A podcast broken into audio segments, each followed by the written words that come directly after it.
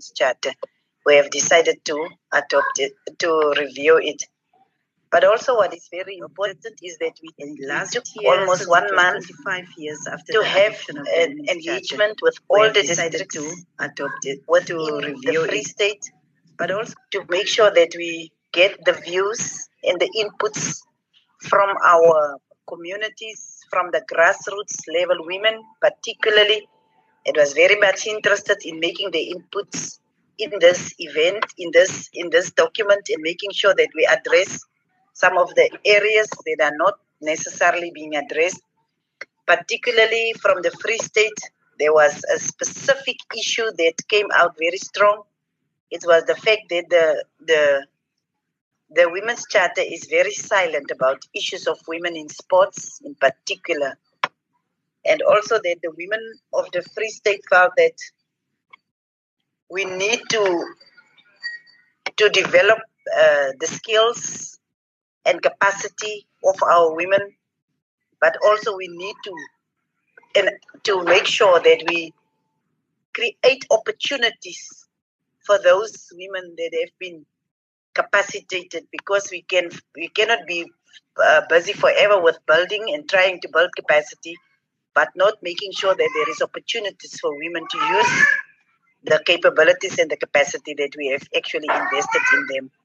So it was quite interesting. It was really wonderful to have that engagement with all the women over the districts in the free state but also to listen to the to the report of the uh, the Commission on Gender Equality, but also to hear the plans and also the the the the programs and the projects that is currently being run within the municipalities, within the districts of the Free State. I I was quite impressed with Fezile Dabi district uh, for the for the the planning that they had, particularly areas of tourism and particularly areas of industrial development and so on.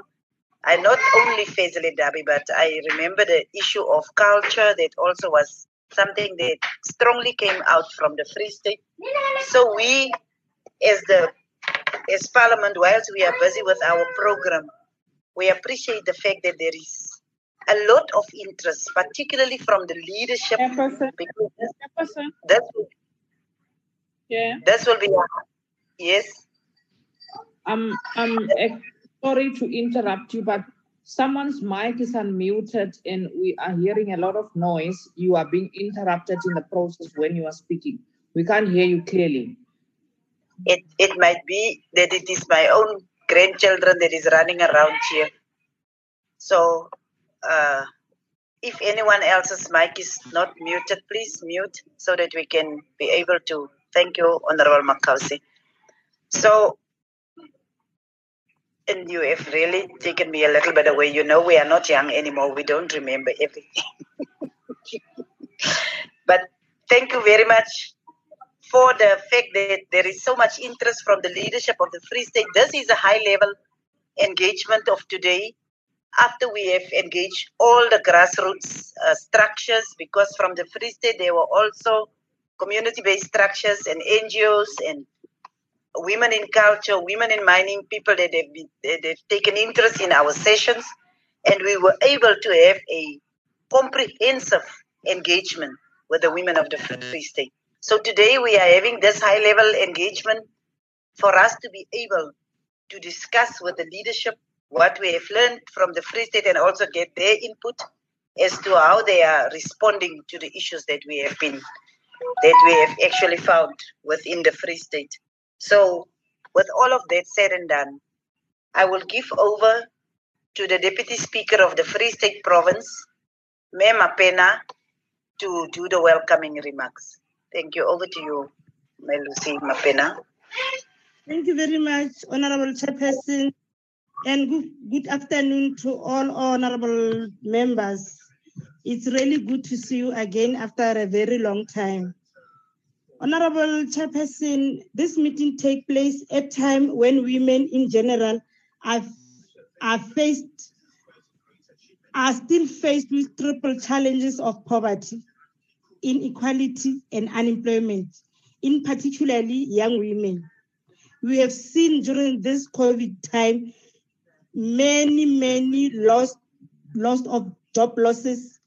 And when the job is lost, especially from us as women, it's really creating a serious challenge on us.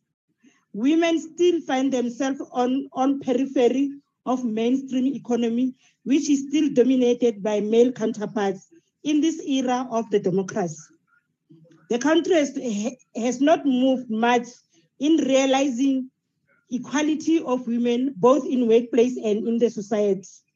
This is this is despite good policies we have in place which take which lack proper implementation. Chairperson, you will agree with me that we really have very, very good policies. But coming to the implementation part, part of it, we are still having a challenge on it. This platform is therefore set to, to say, to, to is, is, is therefore serve as the as, as, as way to deeply analyze weaknesses, achievements, and challenges experienced since the adoption of Women's Charter Review in 1994.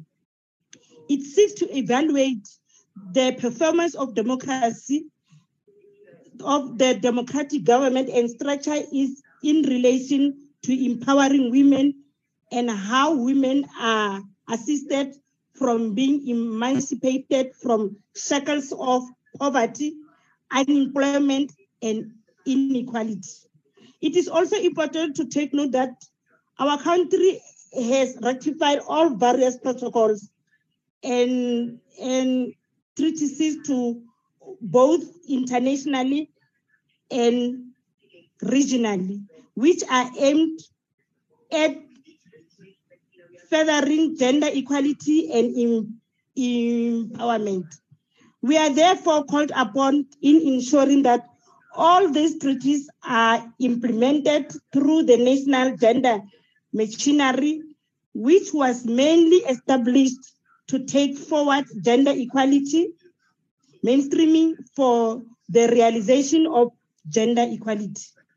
In conclusion, Honorable Chairperson, we take note that uh, we take note of challenges forwarded by, by various districts through the country and, and commit a way forward in, in addressing them by also focusing on other spheres of government to evaluate the performance with regard with regard to women empowerment and equality through this kind of information sharing session and in, re, in, in recognition of Beijing platforms that talks about issue of equality.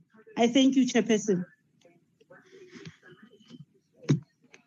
Thank you very much, Deputy Speaker, for the welcoming remarks. We are with uh, the stakeholders that have been with us all the time. So we will then still use the very same stakeholders that have been very, very uh, uh, important in our uh, engagement with the women. And with that said and done, we will then allow the gender commissioner, Commissioner Dibeela Mothupi or Gertrude Mothupi, as I know her, to continue to brief you on the state of gender and gender transformation in the province. Over to you, Honorable uh, Commissioner Gertrude. Thank you, uh, Honorable Deputy Chair of the NCOP. Chair, I, I, I, I, would go straight to the presentation. I would not uh, waste any time with outlining our mandate as the Commission. I, I hope and believe that everyone on this platform understands and knows the mandate of the Commission.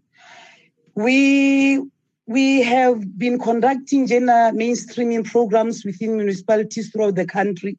And the key objective of this uh, chair is to assess progress made by local government in achieving gender equality through gender transformation, gender mainstreaming, uh, through, sorry, gender transformation and gender mainstreaming.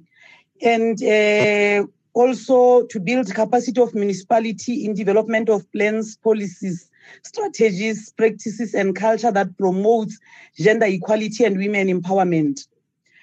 We I must start with the provincial government chair because I had already made presentation on municipalities.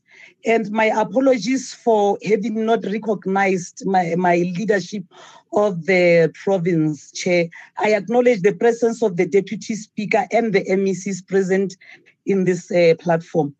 Chair, the provincial government of the Free State does not paint a very nice picture in terms of gender representation, in particular on senior management level. The report that we have uh, tells us that the Department of Premier has got 51% representation of males and the 49% is females. Human settlement is 60% males and 40% females. Department of Economic Development, Tourism, Environmental Affairs and Small Business Development is 61% male and 39% female. Provincial Treasury is 68% males and 32% females. Department of Health is 68% males and 32% females. Department of Education is 76 males and 76% sorry and 24% females. And the Department of Social Development is 36% males and 64% females. This paints a picture that really reflects on the kind of society that we come from that is influenced by patriarchy. And COGTA is 76% males and 24% females. Uh, public works is 58% males and 42% females. Police, roads and transport is 79% males, 21% females and our government garage is 100% males.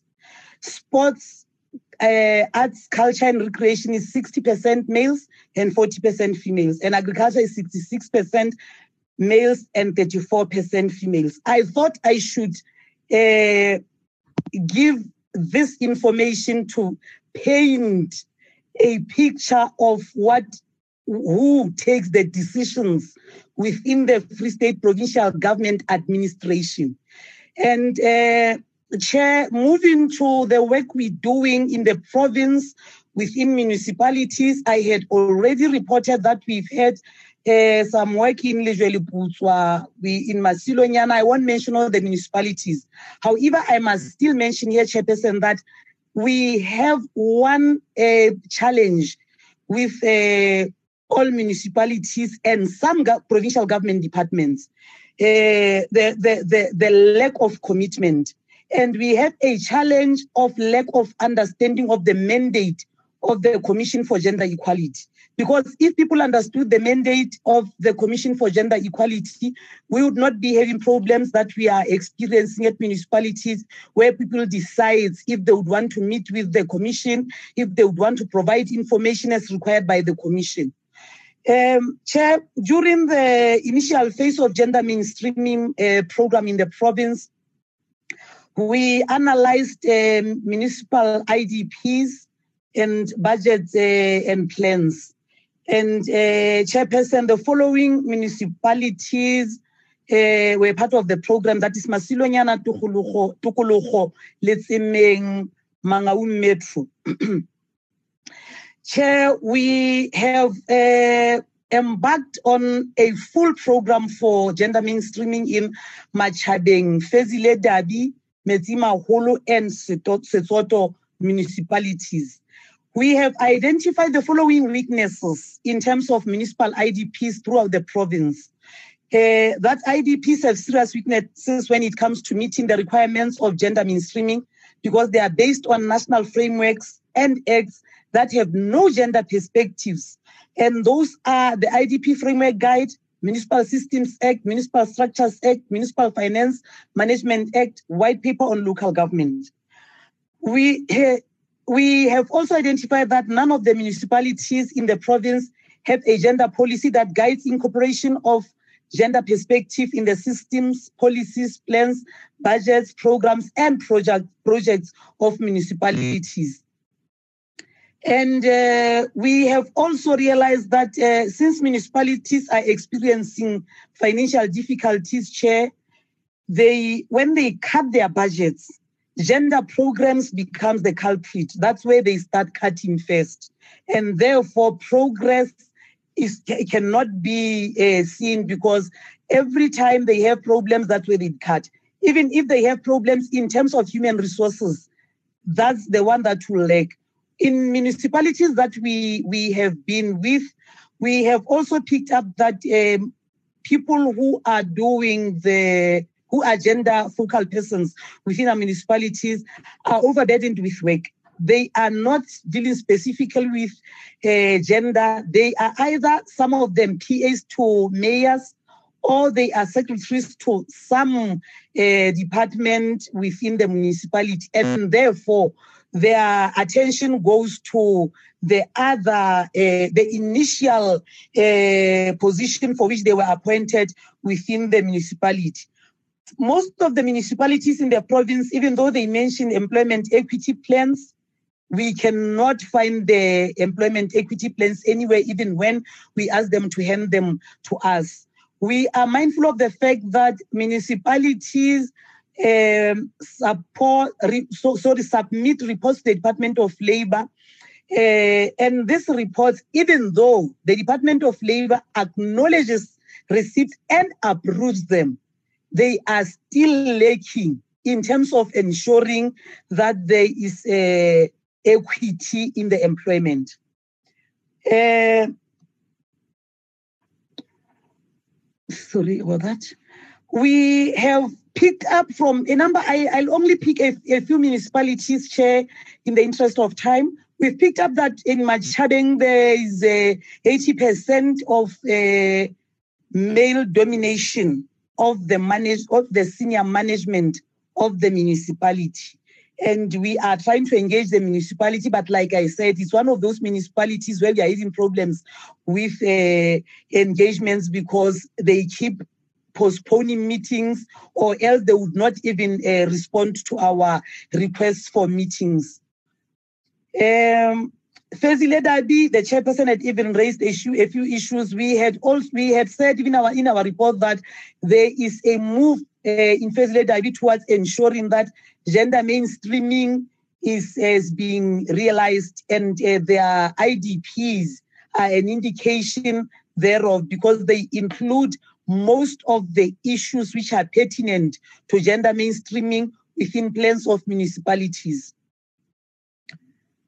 Um, in in Phumelela, like most of the other municipalities, there is a problem with uh, uh, uh, the commission getting access to the executive of the municipality. We do not know the reasons, but people will keep postponing or either not respond at all to our uh, requests. Uh, we, Chair, I should uh, mention here that I also thank the NCOP uh, Chair, after the session, we did receive information from Mangaung uh, that we had said we've been requesting since 2019.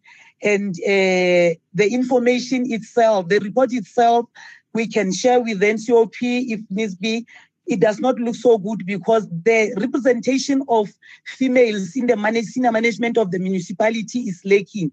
And the response the municipality has given us is that they are waiting for nature to take its course for women and people with disabilities to be appointed in senior management positions. We do not know whether nature taking its course means people going on pension or people dying. We do not know, but that's what the report says. We've had uh, substan- in, in investigative hearings, uh, sorry, uh, on substantive equality even with uh, the private sector. The Cloppers uh, shop was called in for the hearing, and uh, we realized that they lack in terms of transformation, and their management is purely male white dominated. And the reasons they cite for that is that it's a family business and therefore it becomes very difficult for them to change it. But we are hopeful that we because we are engaging with them, we are hopeful that in due course we would be able to convince them otherwise. We also had uh, hearings with uh, Mangaung uh, municipality uh, which identify that people with disabilities are also underrepresented, not just at uh, management level, but at all levels within the municipality. And we've also identified that there are no mechanisms, specific mechanisms or systems in place to track movement of women and people with disabilities within the municipality. Uh, we have also had uh, hearings uh, chairperson with uh, shelters for uh, abused women. And uh, one of the issues that we identified were that uh, in the Free State, there are very few uh, shelters. In QwaQwa, for instance, big as it is, with the number of cases of GBV, they have only one shelter, according to the report that we have we have also identified that there is a general lack of safety within shelters in the Free State province uh, from those shelters that we had on our uh, database and that we, we, we, we, we called to the hearings. We've also, Chair, identified that there is a problem because the Department of Social Development in the province, there is no costing model for shelters. Therefore, availability of budget determines funds for each shelter. And it was also observed that uh, the department has failed to implement, to implement judgment, which speaks directly to the funding of shelters. We also had hearings, this is the last uh, slide, Chair. We've also had hearings with uh, TVET colleges um, and um, the one we called for Free State was Motheo TVET. And during the hearing, it was recorded that Motheo TVET College does not have any policies. And this process, this process, this poses a challenge in terms of tracking compliance and accountability by the college itself. The TVET relies on the Department of Education to provide policies. They can, they do not uh, make their own policies which are relevant to the institution and the province they are in. There are no lecturers trained in sign language, and and, uh, there is also no fair representation representation of other races within the management of the college. Uh, it's only uh, Afri- Black Africans. Um, there were no people with disabilities employed by the college at the time of the hearings, which was November last year in 2019 years. And uh, the people who are employed by the college, your lecturers and the admin staff, they are not remunerated according to actual work that they do at the college. Chairperson, this uh, the uh, we we had uh, mentioned uh, during the presentations on specific municipalities that we've had uh, legal and outreach uh, clinics within the Free State in a number of municipalities where we raise awareness on divorce and the rights of women, child maintenance, and uh, we raise awareness on LGBTQIA plus communities. And uh, we, we, we've, we, we've picked up that there is a general problem of gender-based violence, which has a direct link to poverty of women within communities. And there is also another problem within the Free State province that was raised in other uh, outreach uh, programs that we had of uh, forced child marriage or ukutwala, as, as it is known. So this is the report share that uh, that we've presented for today because we had already given a, pre- a, a, presentation. I was just trying to give a bird's eye view of the situation in the province. I thank you. Thank you very much, uh, Commissioner. And I must say, I, it is quite a comprehensive report, and a lot of work has been done ever since we started with the municipalities. And I think it is giving a very honest reflection on the gender situation within the province. We are having the acting premier and other MECs and and, and, and leadership of the government in this event. So I think we will discuss it further. But we also have uh, quite a few of the members from the NCOP particularly in this uh, event on this platform. So uh, we will, uh, in the end, uh, a little, just a little bit allow them also to make input or to ask some clarities. But we will not. We we usually don't do it in this session, but I think it will also assist them to understand better. So we will continue, and uh, we we really want to express appreciation for this comprehensive report that we are that we have received now, and we will then go to the statistician general, Tate Maluleke, I see they have indicated that you will be here, but whoever is representing the statistician general will now continue and give us more information about the Free State province. Thank you. Uh, good evening, ma'am. It's uh, Neil Roos speaking. Um, on, Sorry, on, you've been with us all the time. Thank you very much also for, for the patience and the fact that you've been with us right from the start. Neil, over no, it's absolutely my pleasure, ma'am. Um, the Statistician General, Risenga Maluleke, has just asked me to please apologize on his behalf. Unfortunately, uh, we received this invitation quite late and he was already committed to other meetings. Um, so he's asked me just to do a presentation, um, which I'll take you through. I trust all of you have received the presentation. So, um, and if I if I remember correctly, we don't present it. So I'm just going to talk to it, uh, ma'am, if I'm correct.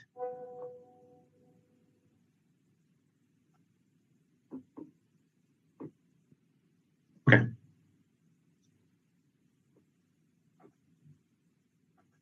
Um, uh, good afternoon, colleagues. Um, I'm going to talk to the presentation uh, poverty perspective on um, a poverty perspective on statistics South, uh, from from Statistics South Africa on the Free State Province. Um,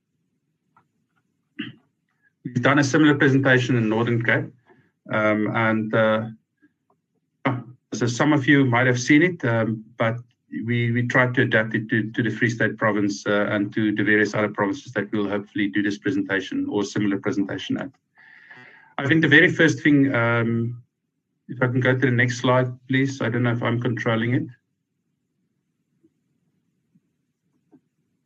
Um, sorry, just technical issues.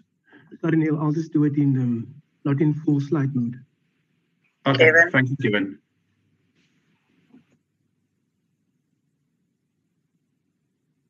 I continue, Kevin, or are you going to present it? Okay, excellent. Uh, Kevin, could I go to the next slide, please?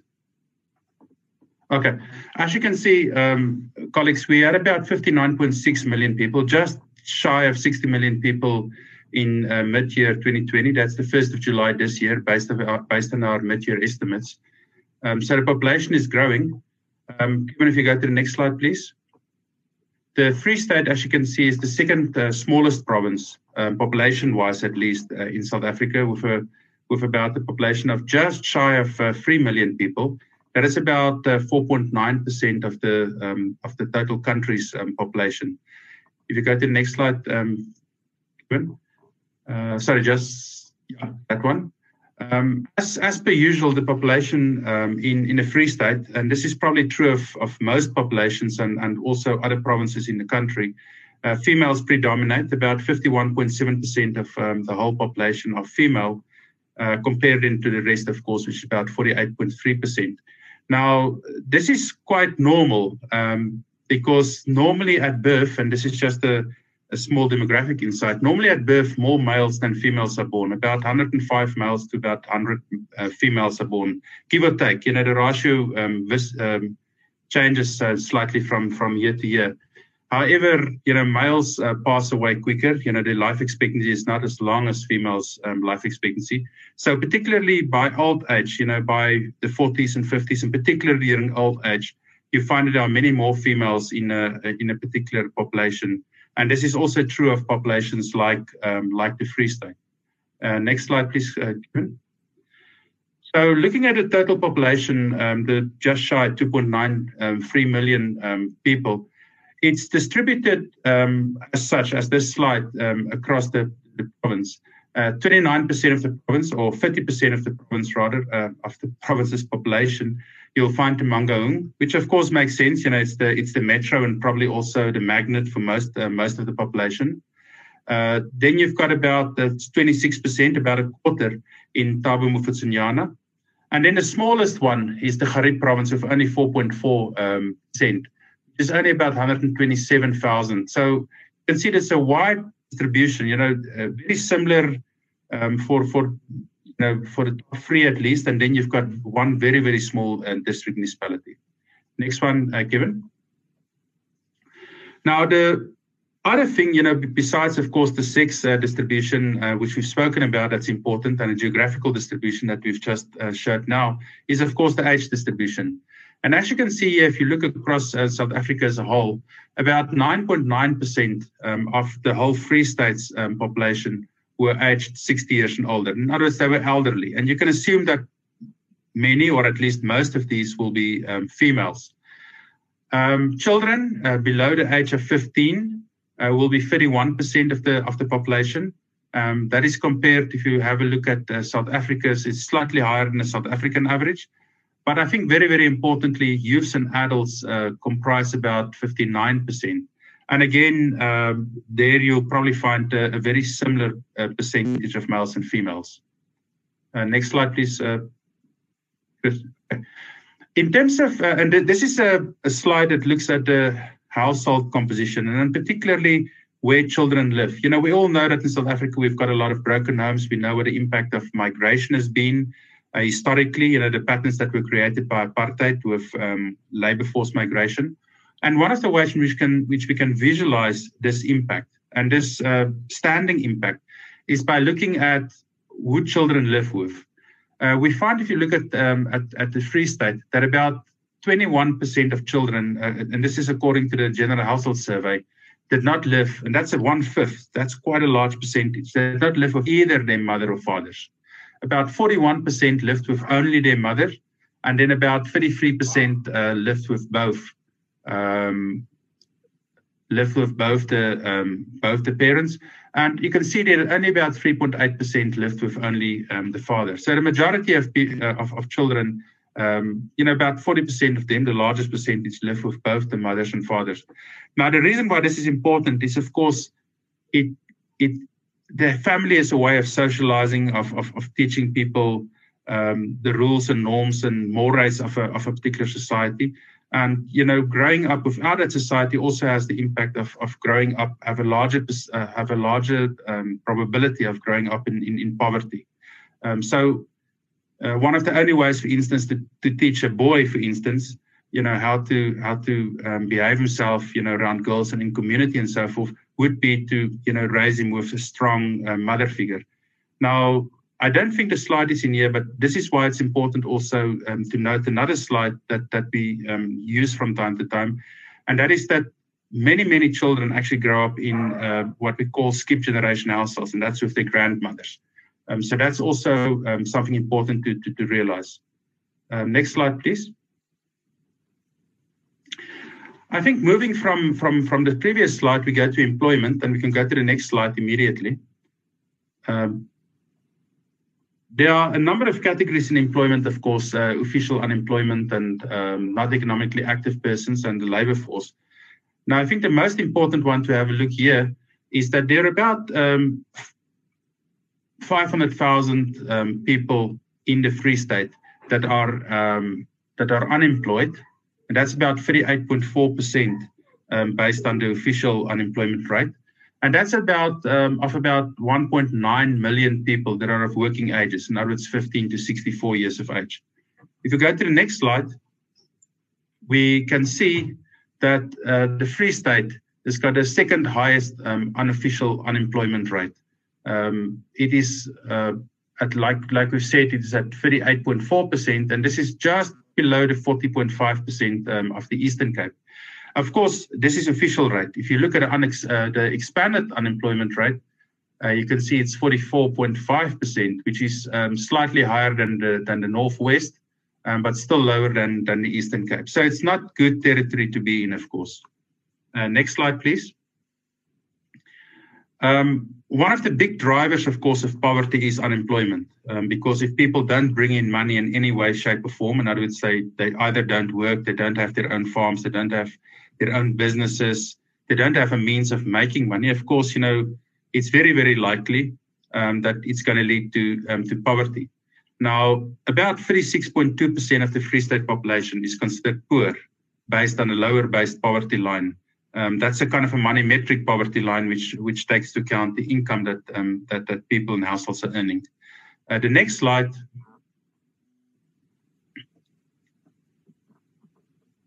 If we go to the next slide. Okay, the next slide just shows these cutoff rates. Uh, these are for 2020 prices, so they were adjusted. Um, and the lower bound poverty line, you can see we're talking about 840 rands per person uh, per month. So uh, 36% of, individuals earned or lived in households that earned less than that um, per capita.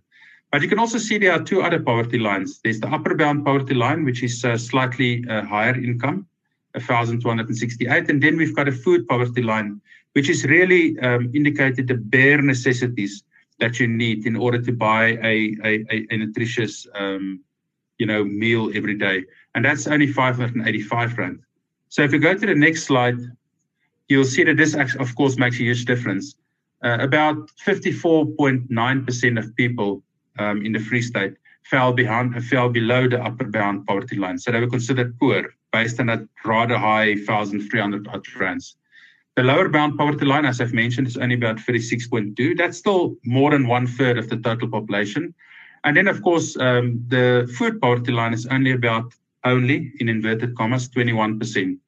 And that's, of course, people who are highly susceptible to, um, to, to food scarcity, to hunger, and you know, to malnutrition and various other things that goes with it. If you go to the next slide, please. Now, as one could expect, and this is something that we find uh, across all provinces in uh, in the country, and uh, I mean this is probably a, generalized rule across the world, is that female-headed households um, have higher levels of poverty. Um, in the Free State specifically, we find that about 37.3% of female-headed households were poor, compared to about 35 35.1 odd percent of male-headed households. And this could even be larger in, in some districts, you know, that, that we've shown. Um, in rural areas, you know, this could even be worse. Uh, the next slide uh, really just shows the correlation between um, education and poverty. And as you can expect, um, there is a there's an inverse or a or a um, as we say in academics, it will probably an inverse correlation between education and um, and and poverty, or um, in that people with no schooling have a much higher um, chance, a likelihood of being poor than people who've got some kind of higher education, secondary education. So as you can see as people's education actually improves, their chances of being poor um, actually decreases. Now, of course, um, there are a lot of things that works into this, you know, whether they leave um, rural areas because um, often, you know, education doesn't really help you to obtain a job. But in general, I think it shows the, the, the real importance of um, getting people to get educated and to get educated in the right fields, you know, that can be um, applied. Um, so a very, very important slide by itself. The next slide, um, the next slide uh, shows the multi-dimensional um, nature of poverty. We have up to now we've spoken about money metric poverty. In other words, we've measured people's uh, income um, using uh, income expenditure surveys and and, and uh, living conditions surveys. But there are also other ways to measure it because money is sometimes a bit misleading, particularly if people perhaps live in rural areas where they can generate um, a livelihood in, in another way. Now, in that case, for instance, we're looking at a number of different dimensions. We're looking at health, education, for instance, years of schooling, uh, the living standards in terms of whether people have access to lighting, heating, cooking, uh, water, sanitation, so forth, and also economic activity, whether they're unemployed. If we go to the next slide, we can see um, that using the SAMPI, that's the South African multi-dimensional um, poverty index, we can see that uh, Free State's poverty index is actually a bit lower than that um, of, um, of South Africa as a whole. So it's roughly in the right uh, right area, and also it's been declining. Uh, well, we will see in the next slide, but there's been a generalized decline in South Africa um, since 2001 uh, to about 2016 uh, when uh, the last community survey was done. The next slide uh, is really just a background slide. It just shows us how this uh, poverty index is, is put together. And it shows, um, and we've spoken about employment before, it shows us that employment or unemployment in this case is a very, very important part of this.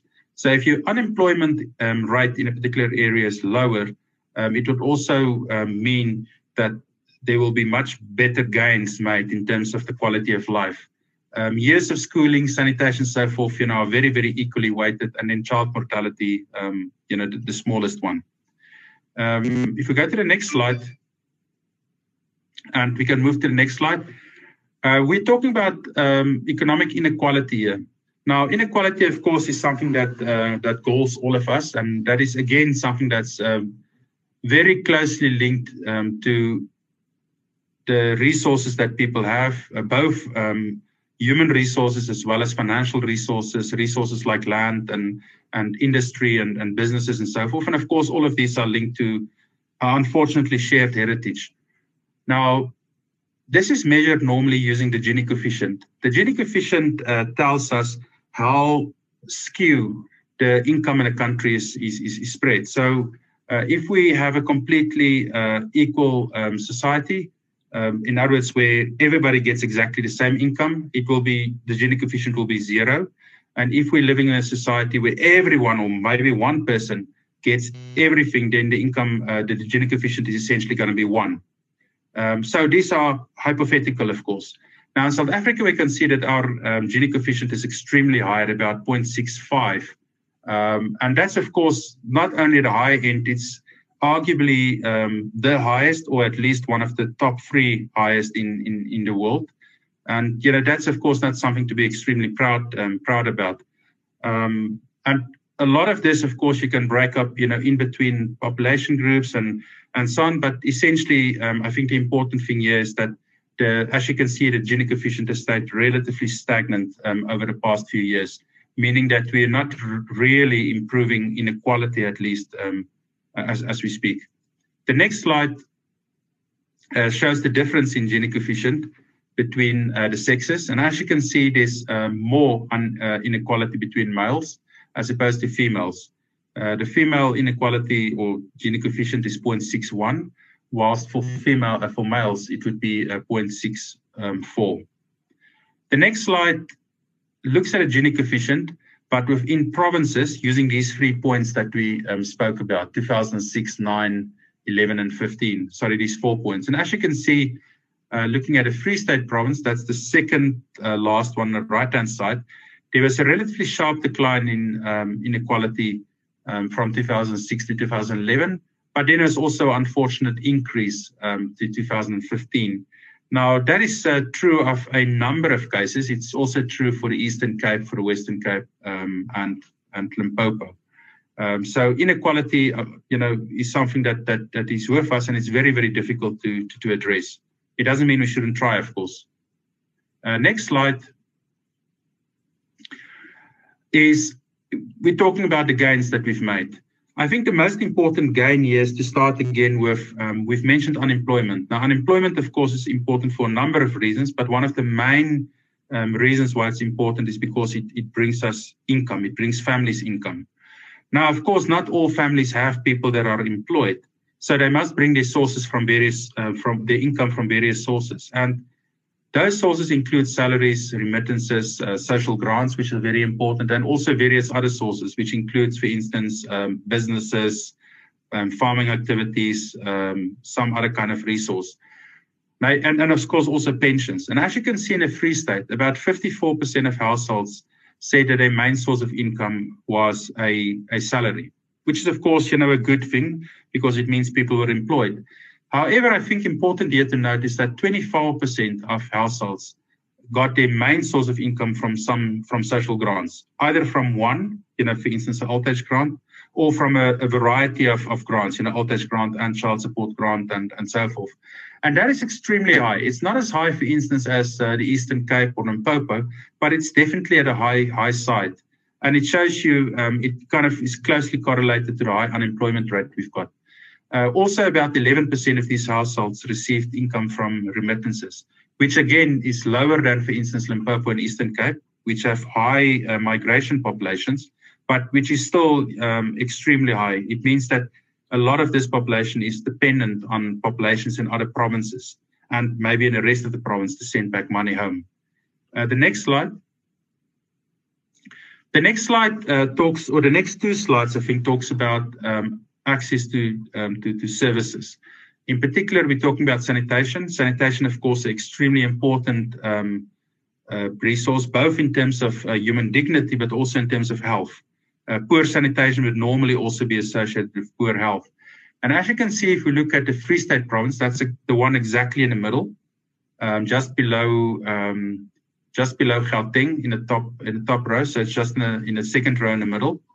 You can see that 85.5% um, of uh, the population in, in of households in the Free State had access to um, adequate sanitation. That is above, just slightly above the, the national average. Um, so it's it's very very similar to what we would expect in a, in, in, South Africa in a national average.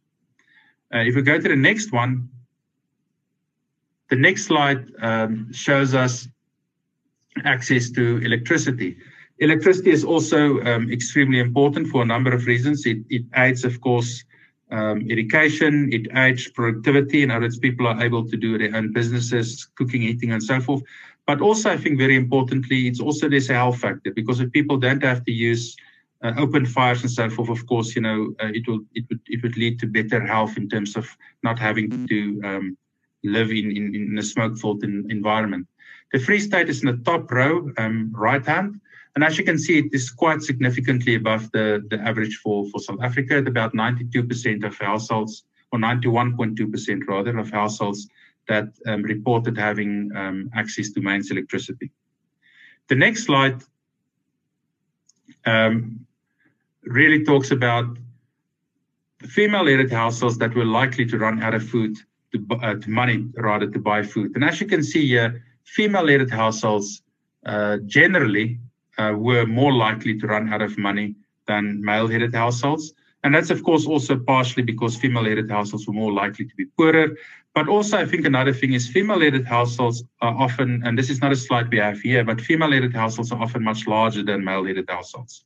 Female headed households um, are often the households that have to care for children and for elderly people, people with disabilities, and so forth. So that money has to, to feed a much broader number of people. And as you can see here um, across the various districts, um, female-led households were significantly and uh, and uh, continuously much more likely to to run out of money. And for the Free State, we're talking about about a quarter of, of these uh, female-led households, uh, compared to about 22% said they were likely to run out of money to buy um, food. And this is the highest in uh, Le, what's it, uh, Lejule Putswa. Excuse the pronunciation there. Uh, next slide is, um, and again, harping back to, to unemployment, we can see here that in a Free State province, about 23% of male-headed households didn't have a single person who, are, who were unemployed, or that were employed rather. And this is compared to 41.9% of female-headed households. This is a huge, huge difference.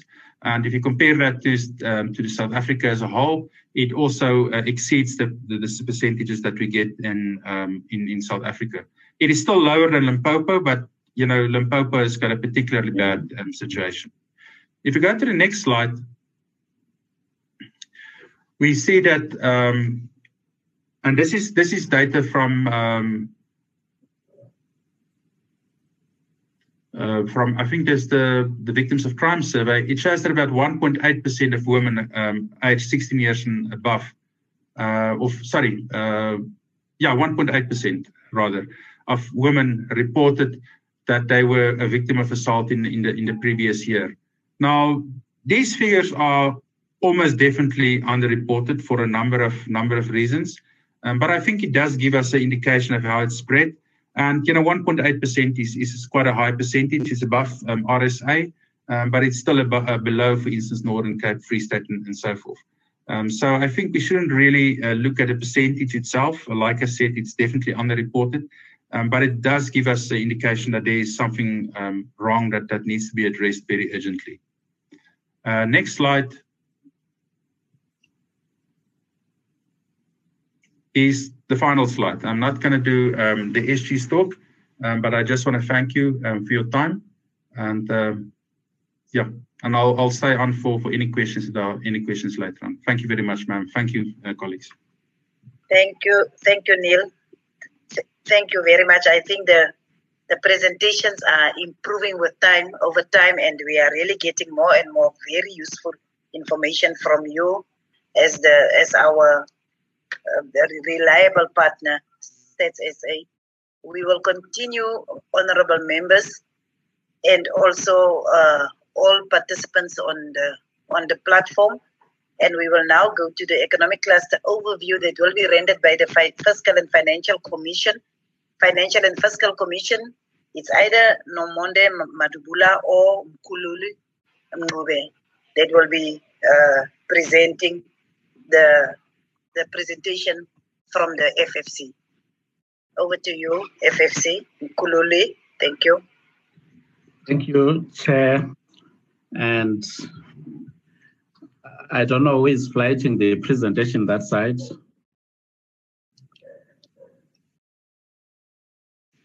Kevin, can you assist?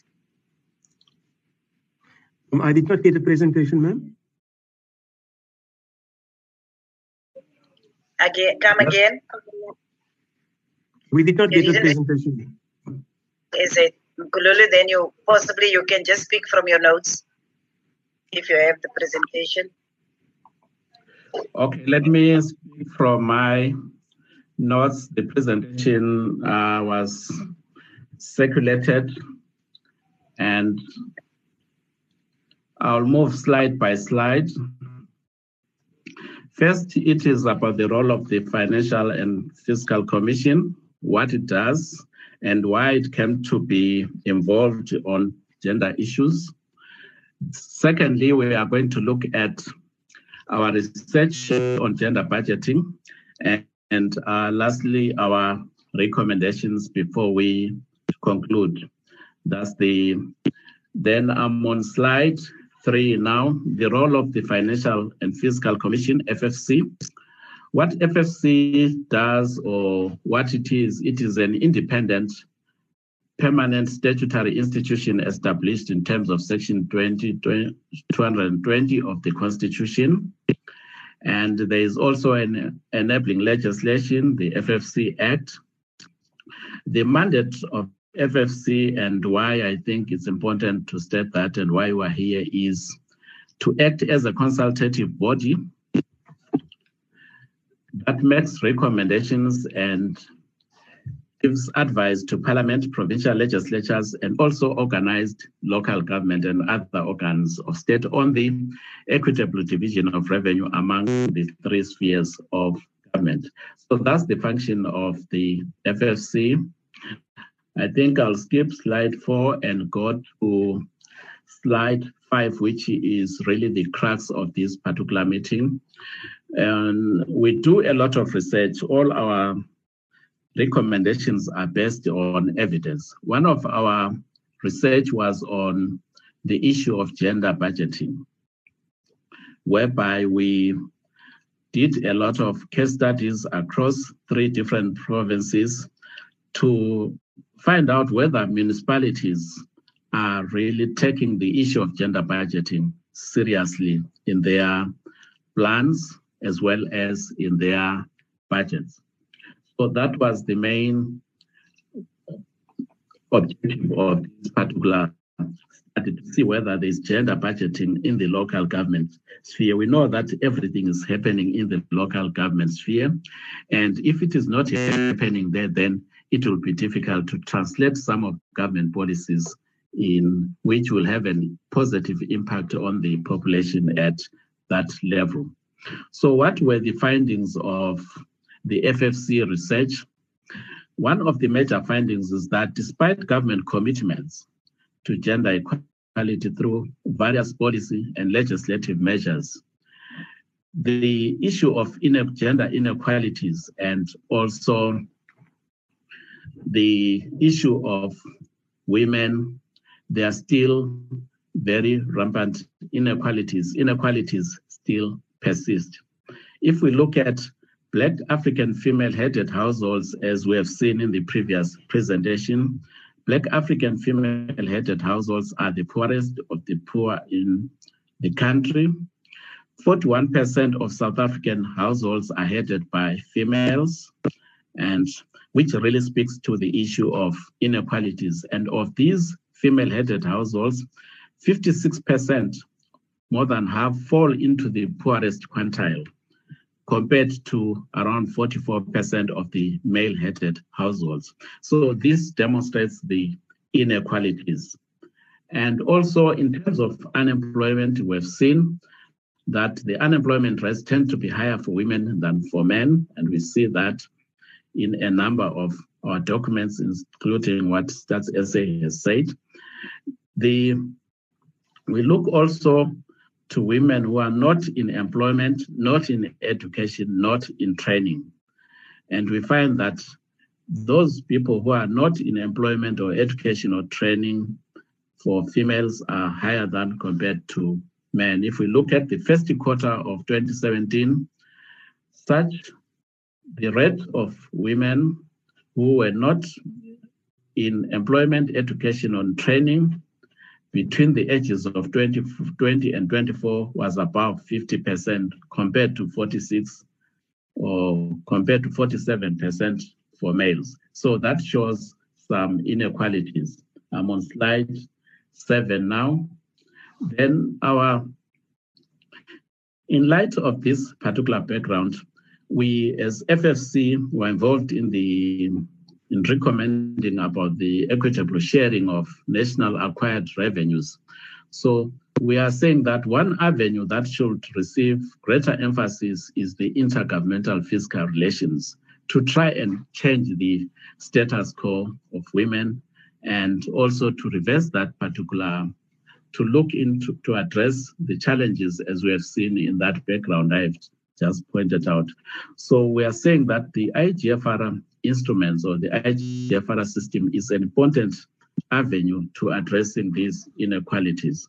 So a successful IGFR system must be sensitive to the needs of women and also consider that the needs of women are different from those of men and contribute to moving them out of poverty.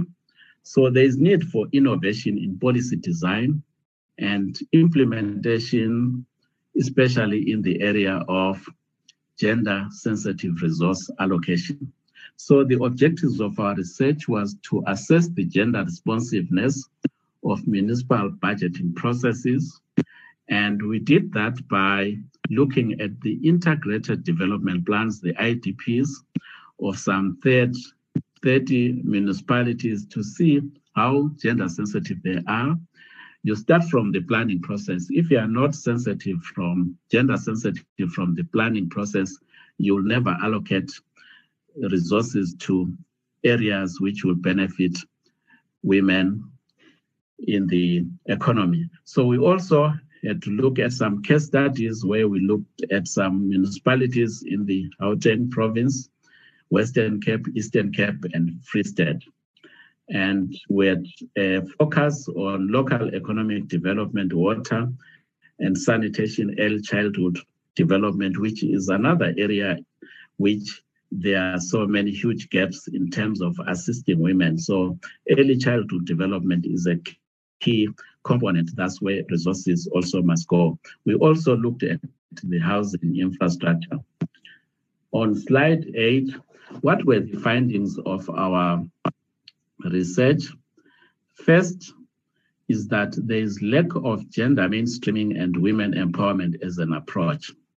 So all what we saw is that the issues of gender are events driven, that there is a day when this is commemorated, but it is not an approach which is really found in government and whereby it should be found in the budgeting process. So we are saying it is not really an approach, but it is events driven. There is also lack of gender disaggregated data, and that is very important, especially in the budgeting process. That if we have gender disaggregated data, we'll know the inequalities which exist and we'll be able to target resources appropriately. Equity versus mainstreaming for gender equality. The thing is that it's more about numbers, but it is less about resources, which will make a great difference. There's also weak translation of gender equality commitments into fiscal commitments. That is, there is really no gender responsive budgeting in the local sphere. Then next slide, slide nine. And our findings also show that there is poor translation of the national agenda on women empowerment and gender equality into local government programs. And as I've said, there is inadequate sets, disaggregated data. The gender discourse is events driven. There is lack of gender budgeting, training, and capacity building of decision makers, especially for budget officers. There is a need for gender budgeting training so that they are sensitive to gender issues. There is poor institutionalization of gender responsive budgeting and an absence of analysis on the gender impact of existing rev revenues and expenditure, which is more important. And this is a project which FFC will be embarking on in the following year to see now whether revenues they are generated in a gender sensitive manner and whether expenditures are also gender sensitive and where they are not how can they be made to be gender sensitive that's our project for the following year then uh, other findings and reasons for limited gender mainstreaming and gender budgeting in the local sphere is also the absence of an approved gender policy across all municipalities. There is also an absence of a municipal gender mainstreaming agenda and personnel in management who make decisions and budget officers who track expenditures and revenues have limited knowledge of gender mainstreaming and gender equality indicators and the collection of gender uh-huh. dis disaggregated data is very limited in the local sphere. So our recommendations and some of them have been accepted by government, but movement towards implementation is still limited. One of our recommendation, recommendations is that the national and provincial governments should run gender uh, budgeting pilots in a few municipalities first and evaluate results and before there is wide application of the gender budgeting instrument.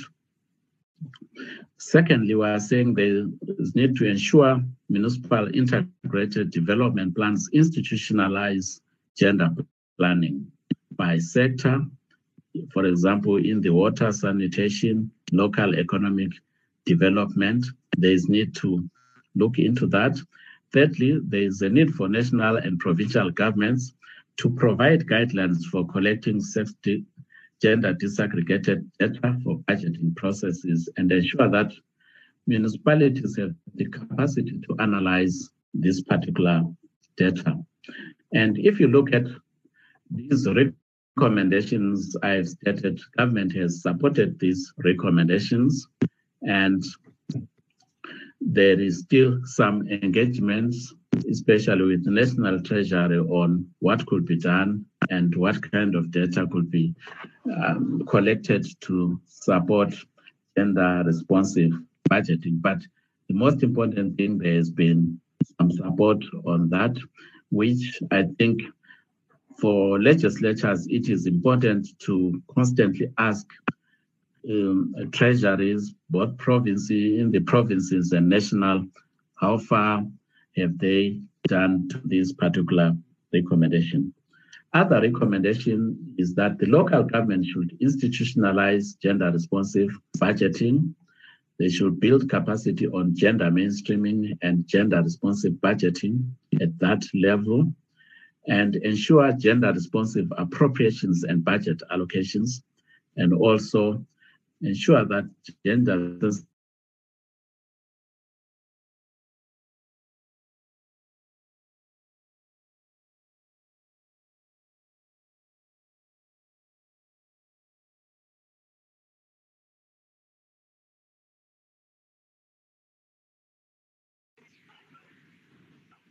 Hello. Am I audible? You Yes, are, but the important to presenter is gone. that. Is it? Okay, there is back. Kululi, are you back? Hello. Oh, hello, yes. Okay. Wait, There was a time. me? There was a time that we couldn't hear you, so possibly you can just, whilst you were busy, just speaking about the institutionalization of gender mainstreaming in the local government sphere. Continue from there. Okay. Okay, let me get you there. I was almost done. Let me go back to that one. What I was saying is that the local government sphere should institutionalize gender responsive budgeting processes. And there must be a link between the institutionalization and the IDPs. And also, there's a need to build capacity for gender mainstreaming and gender responsive budgeting. That's very important, especially for budget officers in the local sphere. And also, there's a need for gender responsive appropriations and budget allocations. And lastly, and very important, is that in the consultation process or the consultation processes of IDPs, these must be gender sensitive and also must be gender repre- uh, represented, representative, because that's where things start. Issues of gender must be artic- well articulated at that planning stage. Looking at government responses, government supported all these recommendations as they saw them as a good step, a sound step towards increased accountability and public transparency that is involving or looking at gender issues is a way of increasing accountability in the local sphere. However, the proposal, the implementation of these proposals have been, in some areas, we hear that it has been hindered by the lack of capacity in municipalities. And we don't have any record of progress in implementing these recommendations, but they were positively taken by the government. To conclude, Chair, honorable members, we are saying that there is need to take into account some key legislation, especially the Municipal Fiscal Powers and Functions Act. We are saying that the minister must consult the commission before any regulations are made under that act, especially trying to infuse gender issues. And also, there's a need to consult the commission on other changes if they have financial and fiscal implement eh, implications, especially on gender-related budgeting, so that we advise appropriately. Then on slide 14, there we note that there is draft national legislation directly or indirectly amending, amending the previous act or the Municipal Finance Management Act or providing for the enactment of subordinate legislation that may conflict with this act may be introduced in parliament or only after the minister has consulted the financial and fiscal commission. I think the point there is that the commission takes the issues of gender seriously and there's a need to infuse these particular gender issues into appropriate legislation and consult the commission on the way on how this should be taken into account. And also, there's no doubt that the fire that was lit in the adoption of the first women's charter in 1994 must continue burning. And that's what the commission hopes to see going forward, that that fire must continue to be ignited and it must not be an event driven issue, but it must continue going forward. With that, the Commission thanks you for the opportunity to present its own research and its views on gender budgeting. Thank you, Chair. Thank you very much. Guruli, if you can just request Namonde to make sure that she send the presentation to Sibulelo so that we can uh, distribute it to the members. Thank you, but thank you very much for a very insightful presentation. It's just, you know, vision is actually enhancing your understanding of any presentation that is in front of you. But thank you very much for the presentation. We will now give over to Honorable Gillian to chair the session where the province will respond respond on the different issues as highlighted. Honorable Gillian, it's over to you now. And I, I, I, I believe your connectivity is much better than the previous times. Thank you. The Wi-Fi has been um, it's been tested this morning, Chairperson. I was not cut out of any meeting, so it's much better now. Thank you, Chair. Thank you. Um, we will now go over to Honorable Marshini, the MEC of Police, Roads and Transport in the Mashinini. Mashinini. Mashinini. Thank you, Chair. I want to.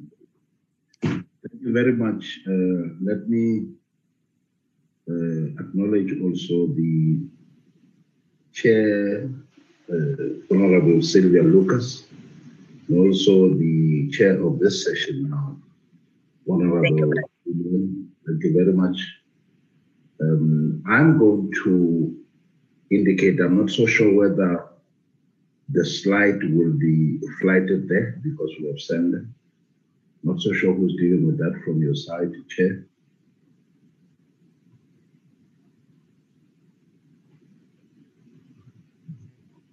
Yeah, thank you very much. Uh, I want to go to slide number two.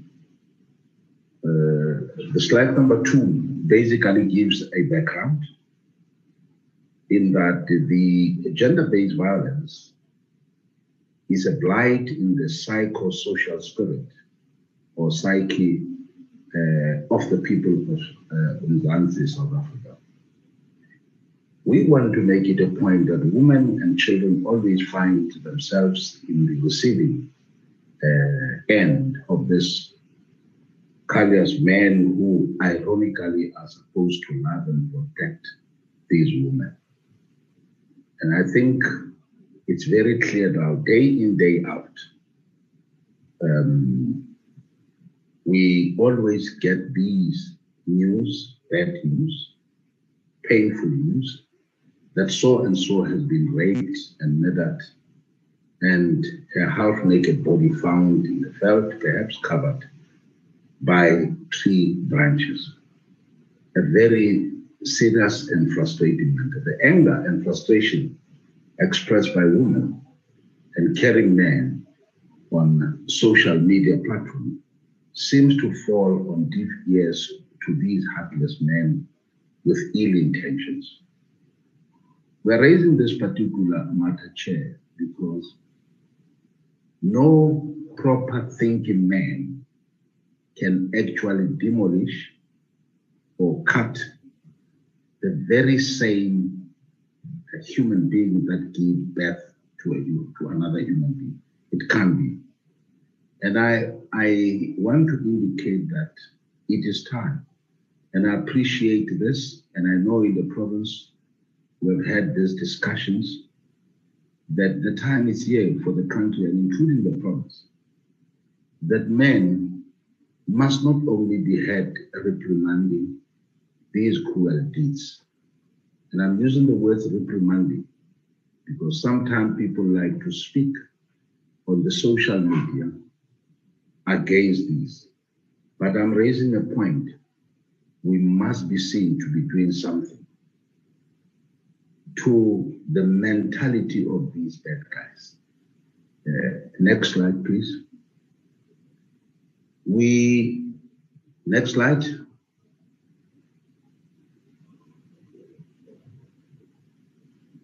Yeah. One of the issues, Chair, that from our side as the province, that we think it's high on the agenda. It is the issue of the boys that must be inducted to take care of the girls and women uh, in the society. I'm raising this particular matter, Chair, because sometimes members of the South African police have to be called in when violence has already happened. They had to respond in that.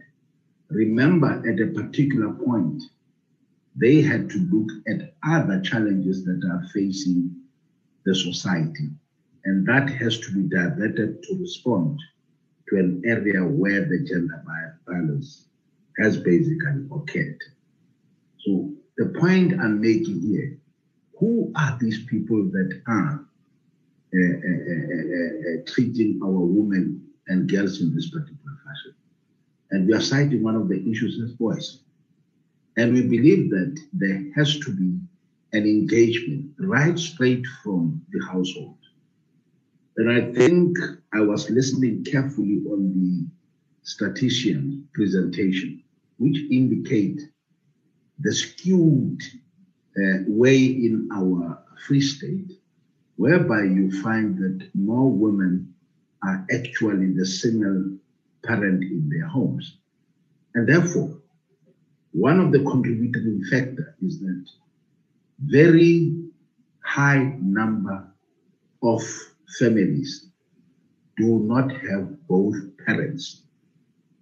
I mean a mother and a father. You find a situation whereby a mother is actually the only uh, breadwinner in that particular family. And then add to that, it is the issue of a poverty. And therefore, this matter of boys not being nurtured properly becomes a problem. And we do have, as the South African police in the Free State, six point plan. And uh, our motto with regard to that is that that particular plan has to be implemented without fail. Communities must not wait until, and this is the message that we are at all times raising.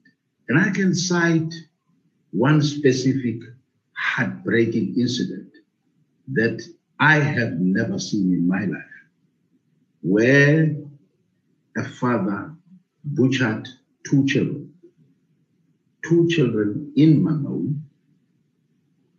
And when we went there, when the police arrived, the other children was dead already.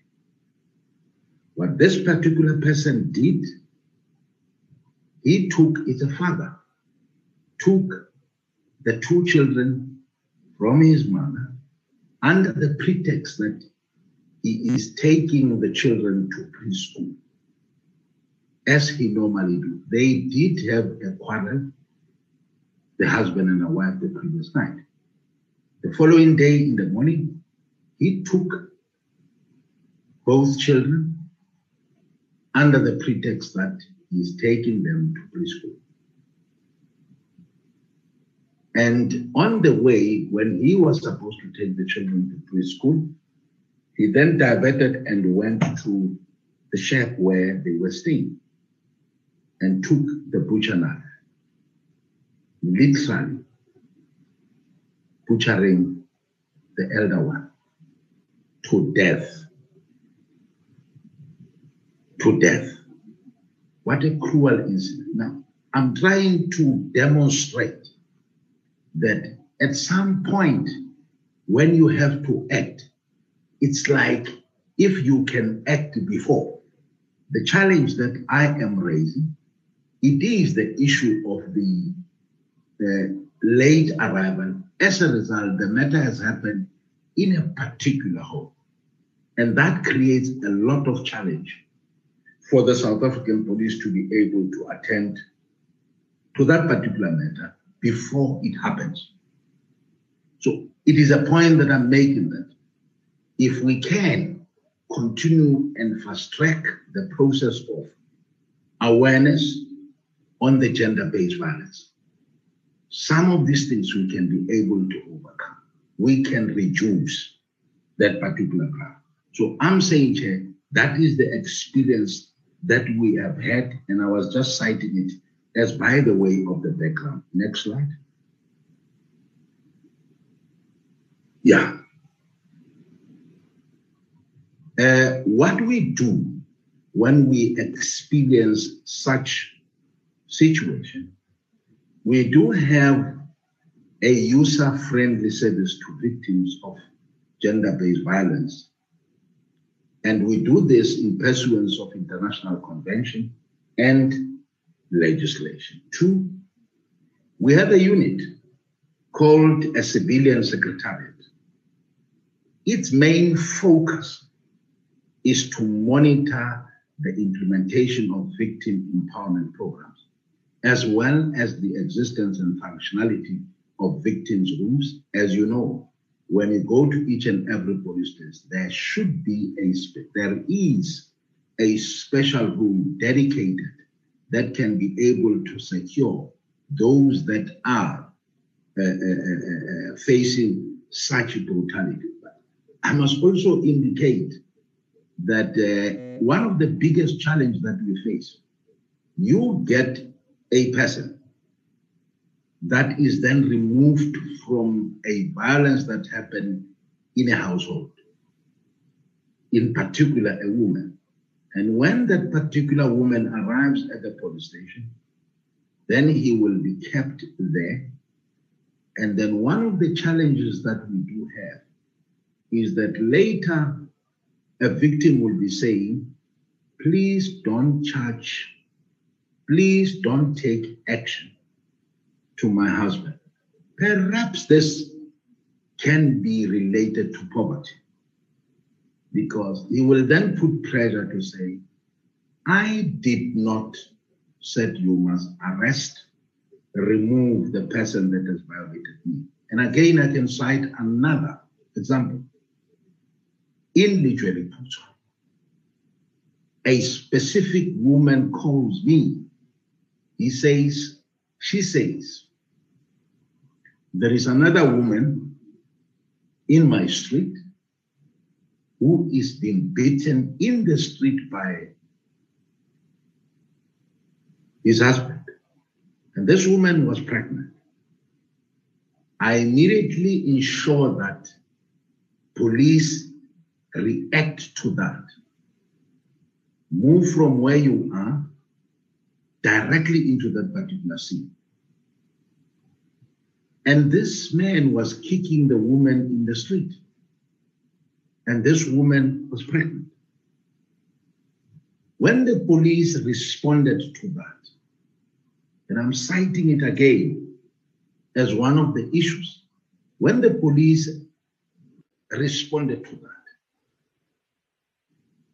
I got a call by the same woman that called me and this is the matter that we must begin to educate our people if we want to deal with this matter properly and sufficiently.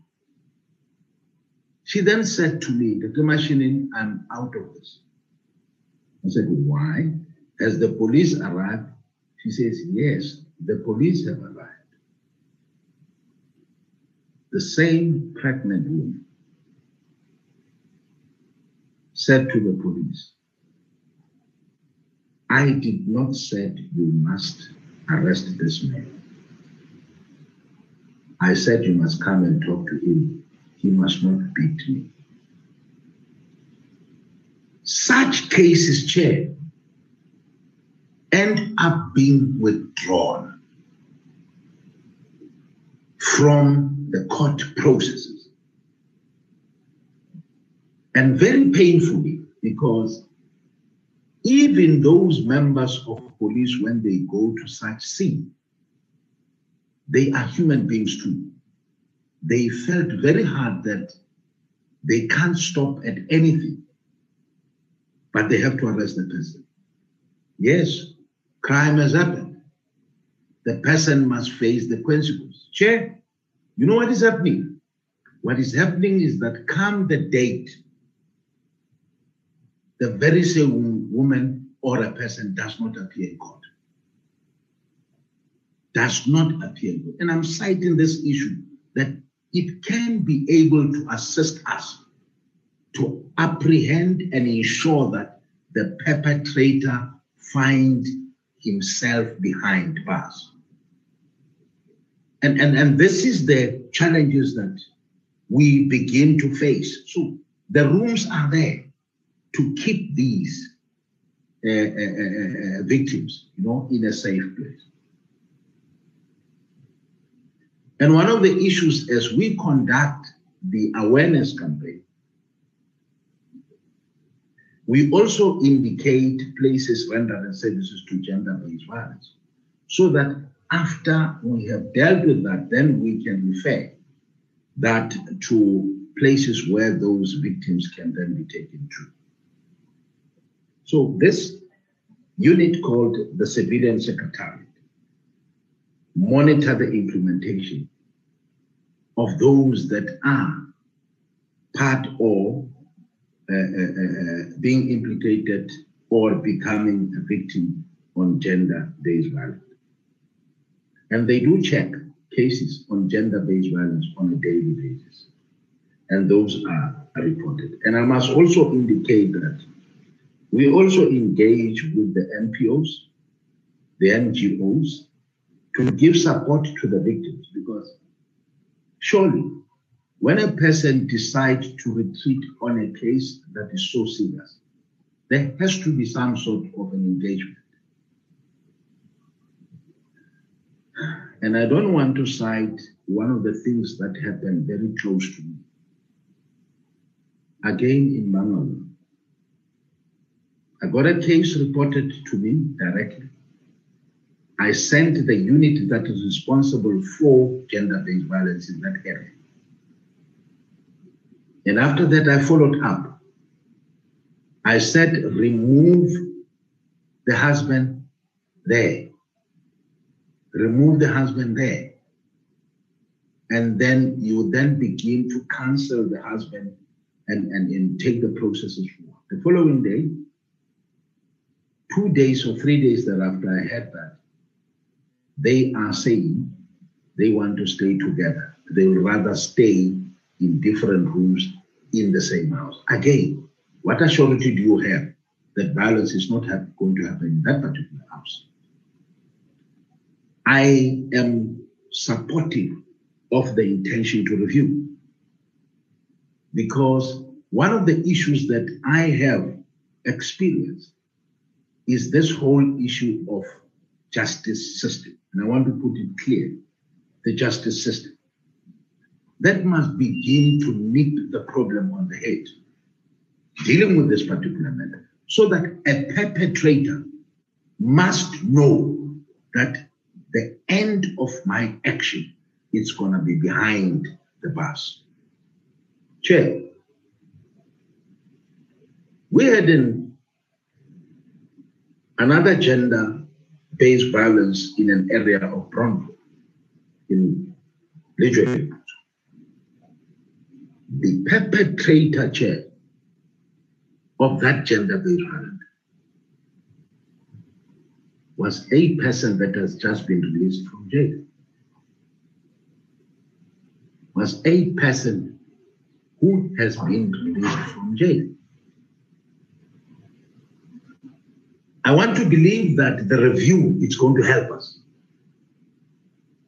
I am of the view, and this matter always comes in, that people that continues to do this are doing this on the basis of saying he has gone to jail, but he comes out. And when he comes out, he is not fully, fully integrated into the society. And the person has not repented at all costs. He goes back and repeat the same thing. And this is the person that we think he has gone through the correctional services, I want to put it here. Most of the serious crimes that happen, you may find that you will find that the perpetrator is a repetitive perpetrator. One way or the other, he has been sent to jail, he is out on a parole, and then he goes and commits the same thing again. So I'm, I'm citing the issue of injustice. Justice must then come into the place, assist and ensure that perpetrators do not find themselves in the street there amongst our society. Next slide. Next slide. So this unit, no, no, the previous slide. So this unit basically monitors that violence and conduct audits in all police stations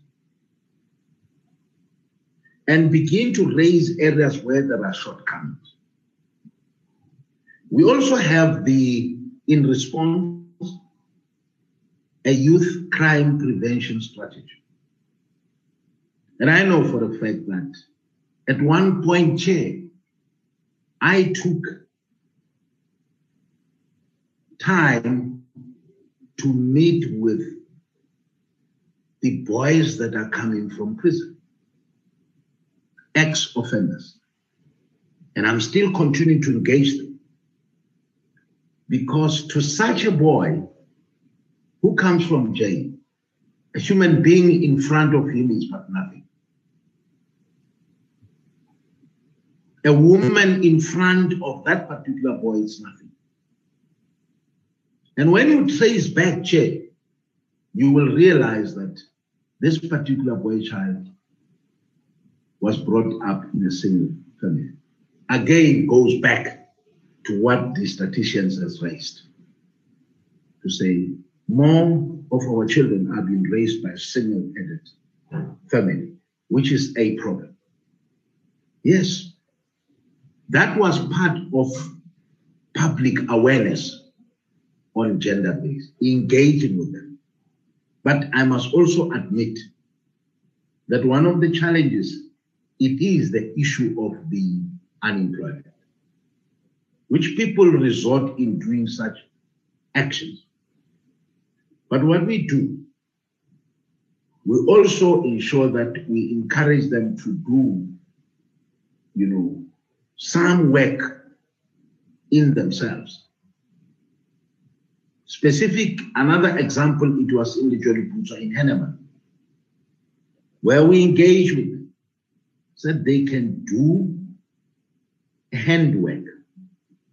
Those that can be able to weld as boys in the public awareness campaign.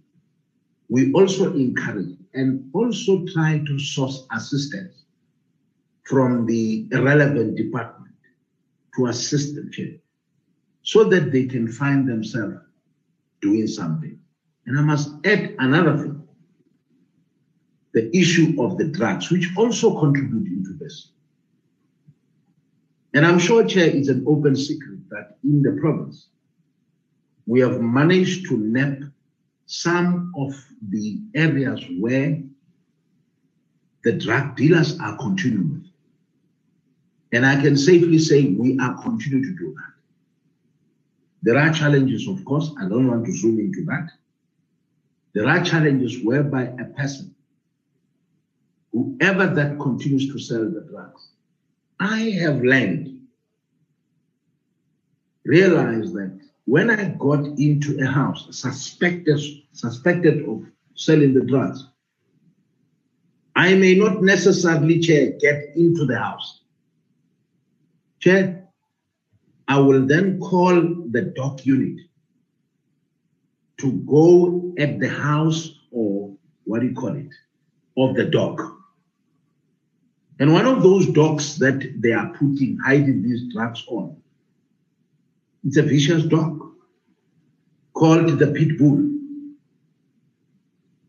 which clearly says it's hiding them there. So these areas, they do contribute. We need and this is the area. That's why we have apprehended I'm sure it's an open secret in QwaQwa, for example, through the help of the National uh, Commissioner, we managed to deal with a laboratory of drugs in QwaQwa.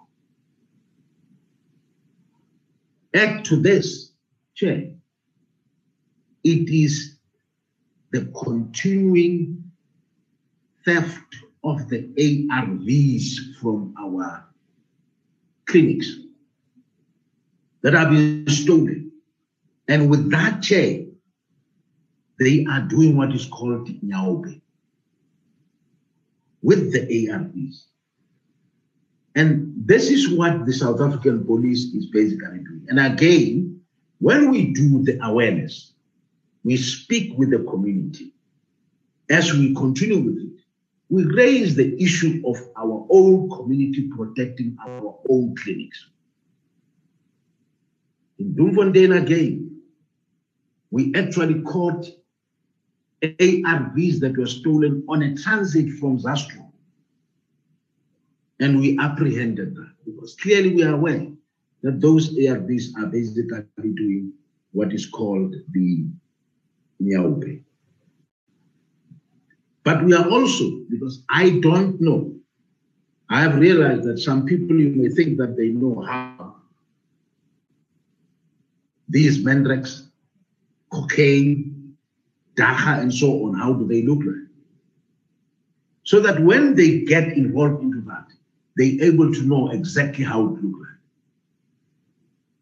And in the awareness campaign, some parents, and I want to raise again the issue of single parent, who will not have child to follow up the steps of each and every boy or son in the family, to clearly indicate, to clearly see the behavior of this child, who happens now to be not a normal boy.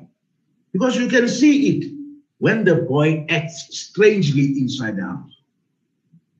But if it's a single family, it's a mother alone, that matter is not going to be picked up earlier. And I raise the issue of preventing. If that can be seen at earlier stage, it will help us for this particular child not to go into that particular area. We do have the forums that we are also established and continuously we get reviving them. Sometimes people will come in and when they have a certain thinking, they decide to, so, so you must continue to revive them so that we can be able to deal with them. Next slide.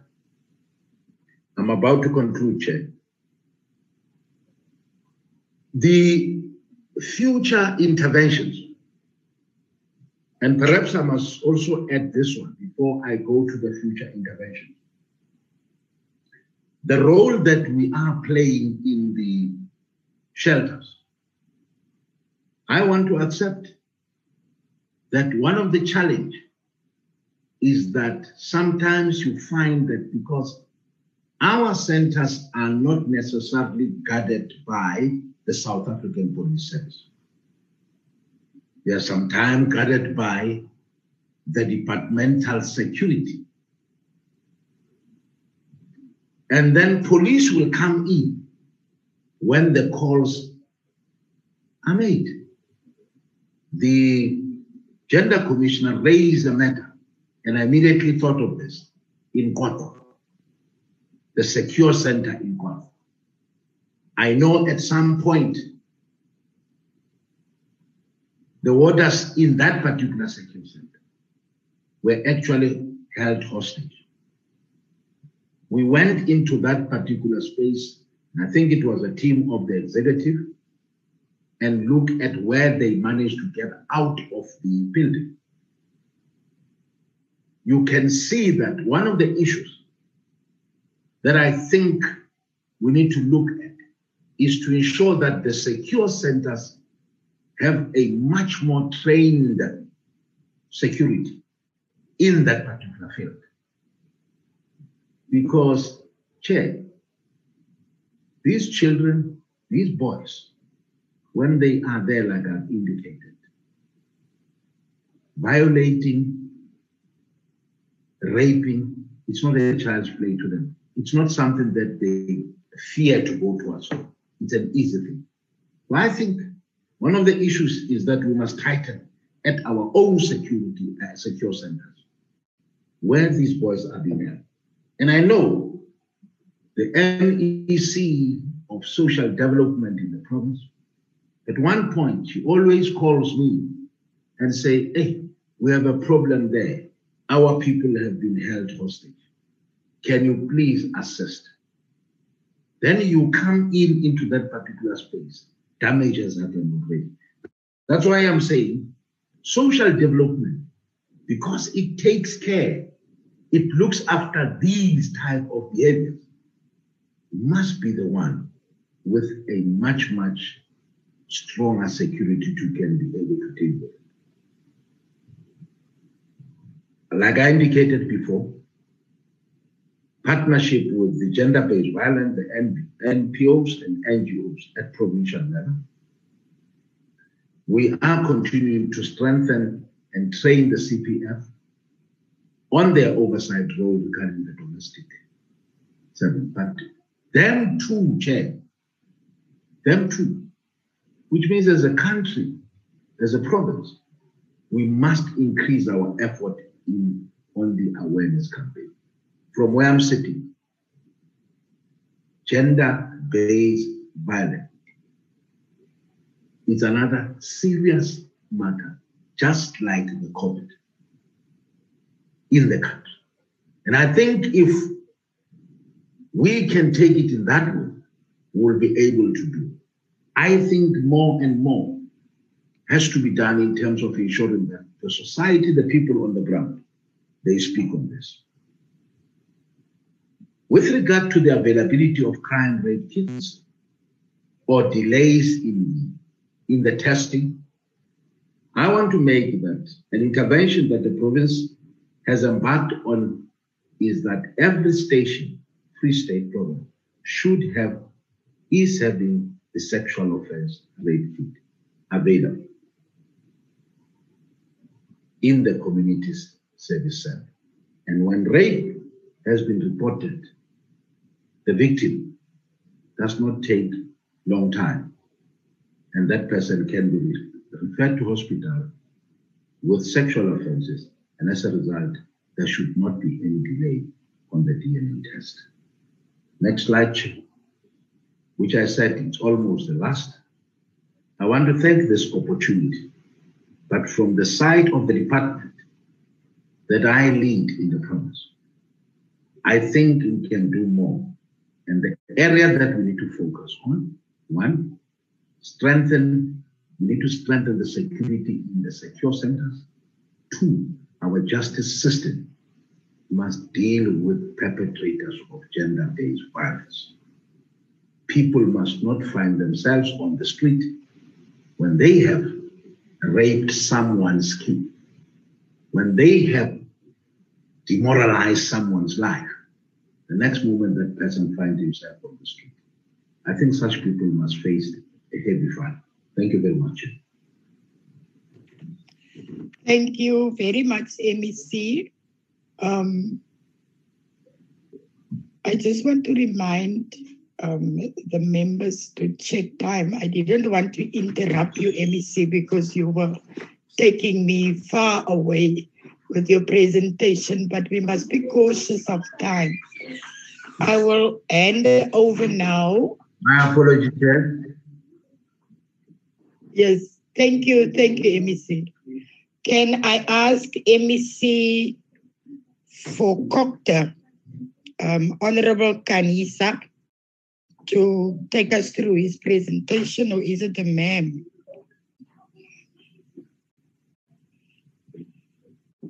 MEC of COGTA in Free State.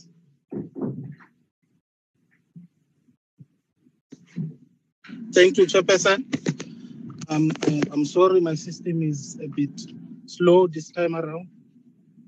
Uh, I've received a lot of uh, from the presentation of the uh, two presentations earlier on, which to a large extent were painting a picture that uh, that is very demoralizing. Uh, it is it is to a large extent showing weaknesses of the system that we are dealing with. Uh, in essence, with the with the fight uh, that we must engage on.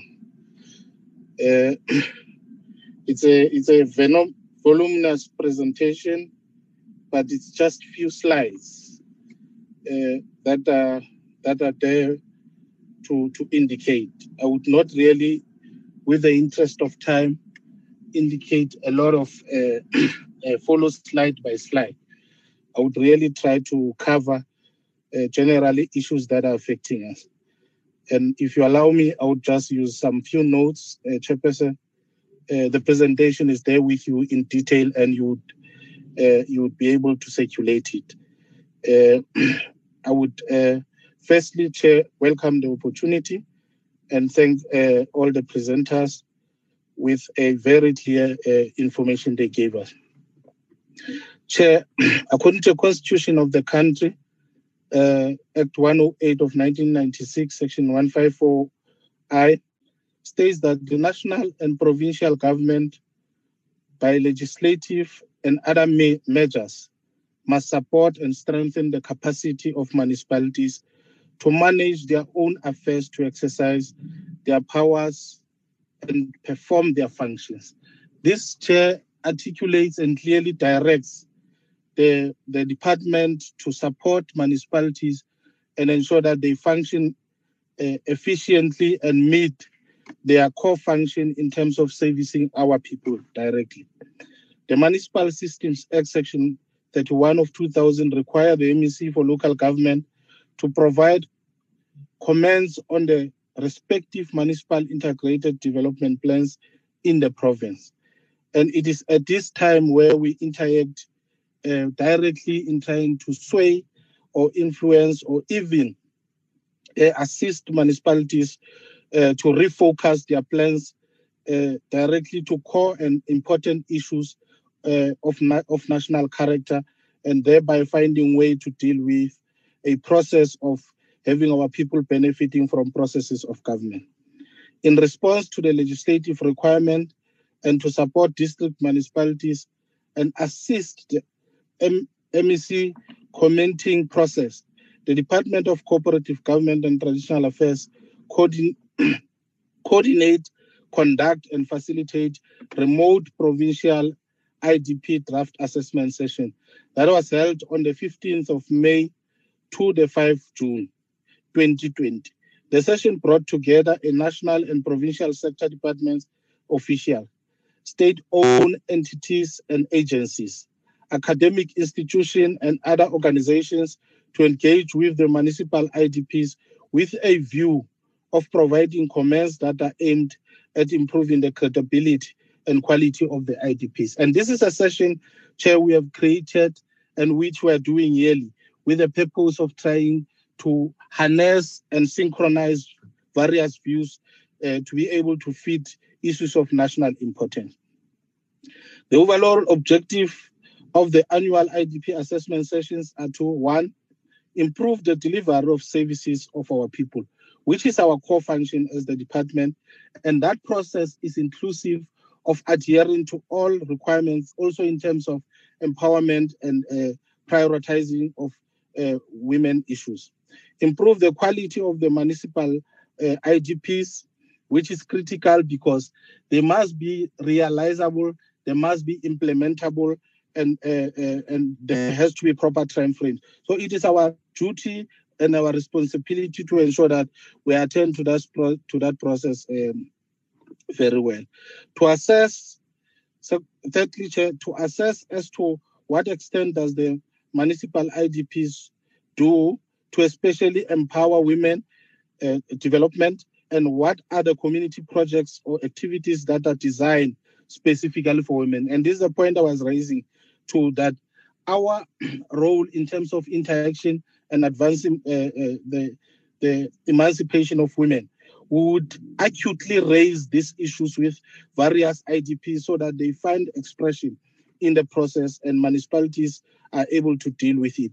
This is notwithstanding the, the challenge, which is a very serious challenge of finances, which was raised by uh, Umamu that on coming to finances and financing certain projects and certain positions um, uh, uh, in terms of competing interest, uh, often than uh, not, the, the programs that affect women and the positions that affect women are not favored in this instance. And I think I wish to accept and acknowledge that point that where when every time there's competing issues, it would not feature as, as one of the prominence. And that weakness must be overcome because it's not helping to advance our our our our one of our key strategic issue as a national issue. Influence, good governance, and the municipal planning process so that committees are at the center of municipal planning. So our existence as local government, our existence as government, is to ensure that communities uh, uh, are, benefiting from the process. Uh, in as much as we acknowledge that the nature of uh, local government is the community, it is the councillors and the administration. But communities play a major role because they are actually the ones who have the power to decide who must govern at all times. So our plans must influence that. And the report of the uh, the statistic, statistic report explain on which on how we are failing in terms of affirming women. That is, despite that they are in majority in our processes, and they are the ones who are directing co- many communities. So this issue forms part of what we do as part of assessing. Um, of, uh, assessing the IDPs and trying to influence the process uh, moving forward to further the interest of the national agenda. Further interventions, activities to enable gender shift in the provision of services by municipalities. The department is to coordinate the tabling, adoption, and submission of the IDP processes plan for a review of 2020 21 IDP budget process and encourage municipalities to focus um, on not at, on achieving social uh, development issues and those that are partially achieved to improve service delivery that is holistic, inclusive of basic services and social development. Department to coordinate virtual or remote provincial municipal uh, IDP engagement session in collaboration with other sectors, development, state-owned entities, and purposes of the for purposes uh, of the session would be one collectively respond to our own constitutional obligation and mandate as espoused in section 154 uh, uh, of the constitution of the country and two to collectively lobby solicit consolidate support for municipalities by highlighting issues of gender mainstreaming program as well as the empowerment of women during the review of this process. This process we are currently dealing with, and uh, to a large extent, municipalities are at, a, at the highest level on it. But our influence and participation and guidance to that process is to achieve issues as, as outlined earlier on. To ensure effective, efficient, and meaningful participation by all sectors, sector department, and state-owned enterprises in the municipal IDP process. This also uh, factoring the, the, the DDM model, where we want to create one plan, one budget for the country, which is inclusive of the participation of national and uh, local and uh, provincial government. And we now have champions that are dealing with these issues.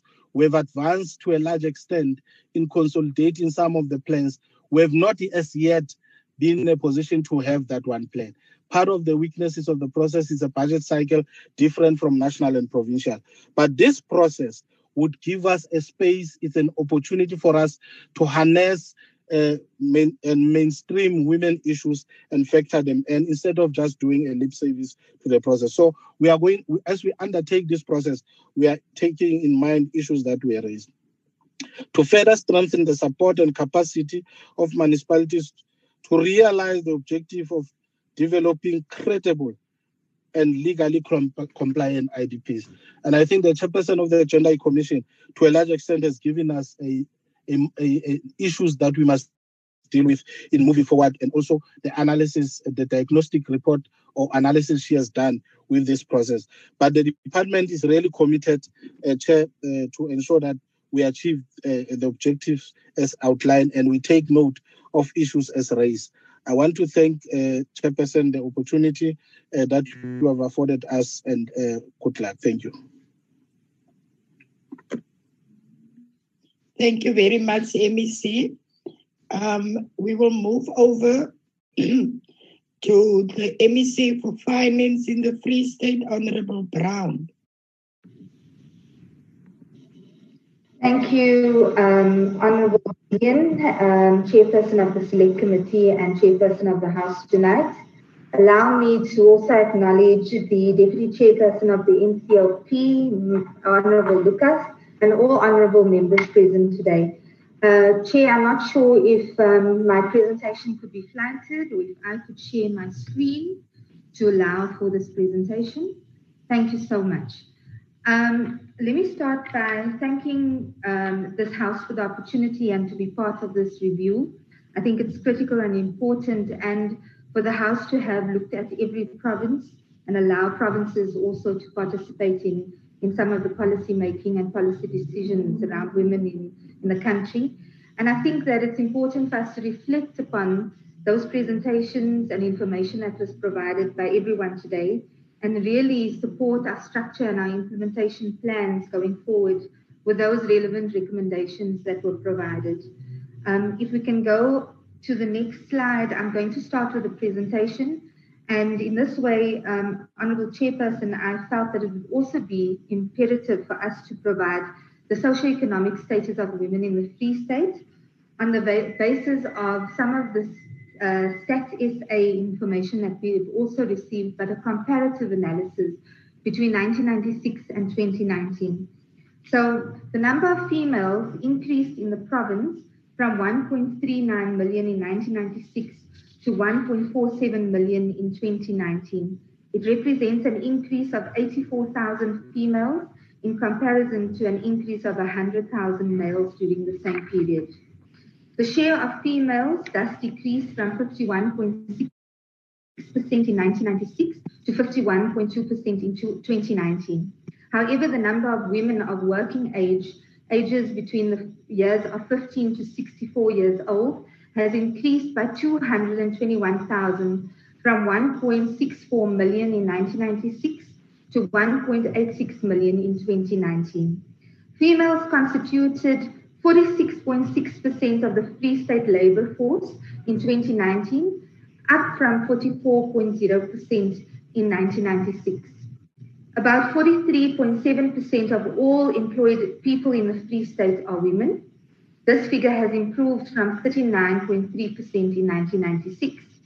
Females bear the, the brunt of unemployment disproportionately although there has been significant improvements, Honourable Chair, in 2019, around 52.0% of unemployed were female, down from 59.9% in 1996.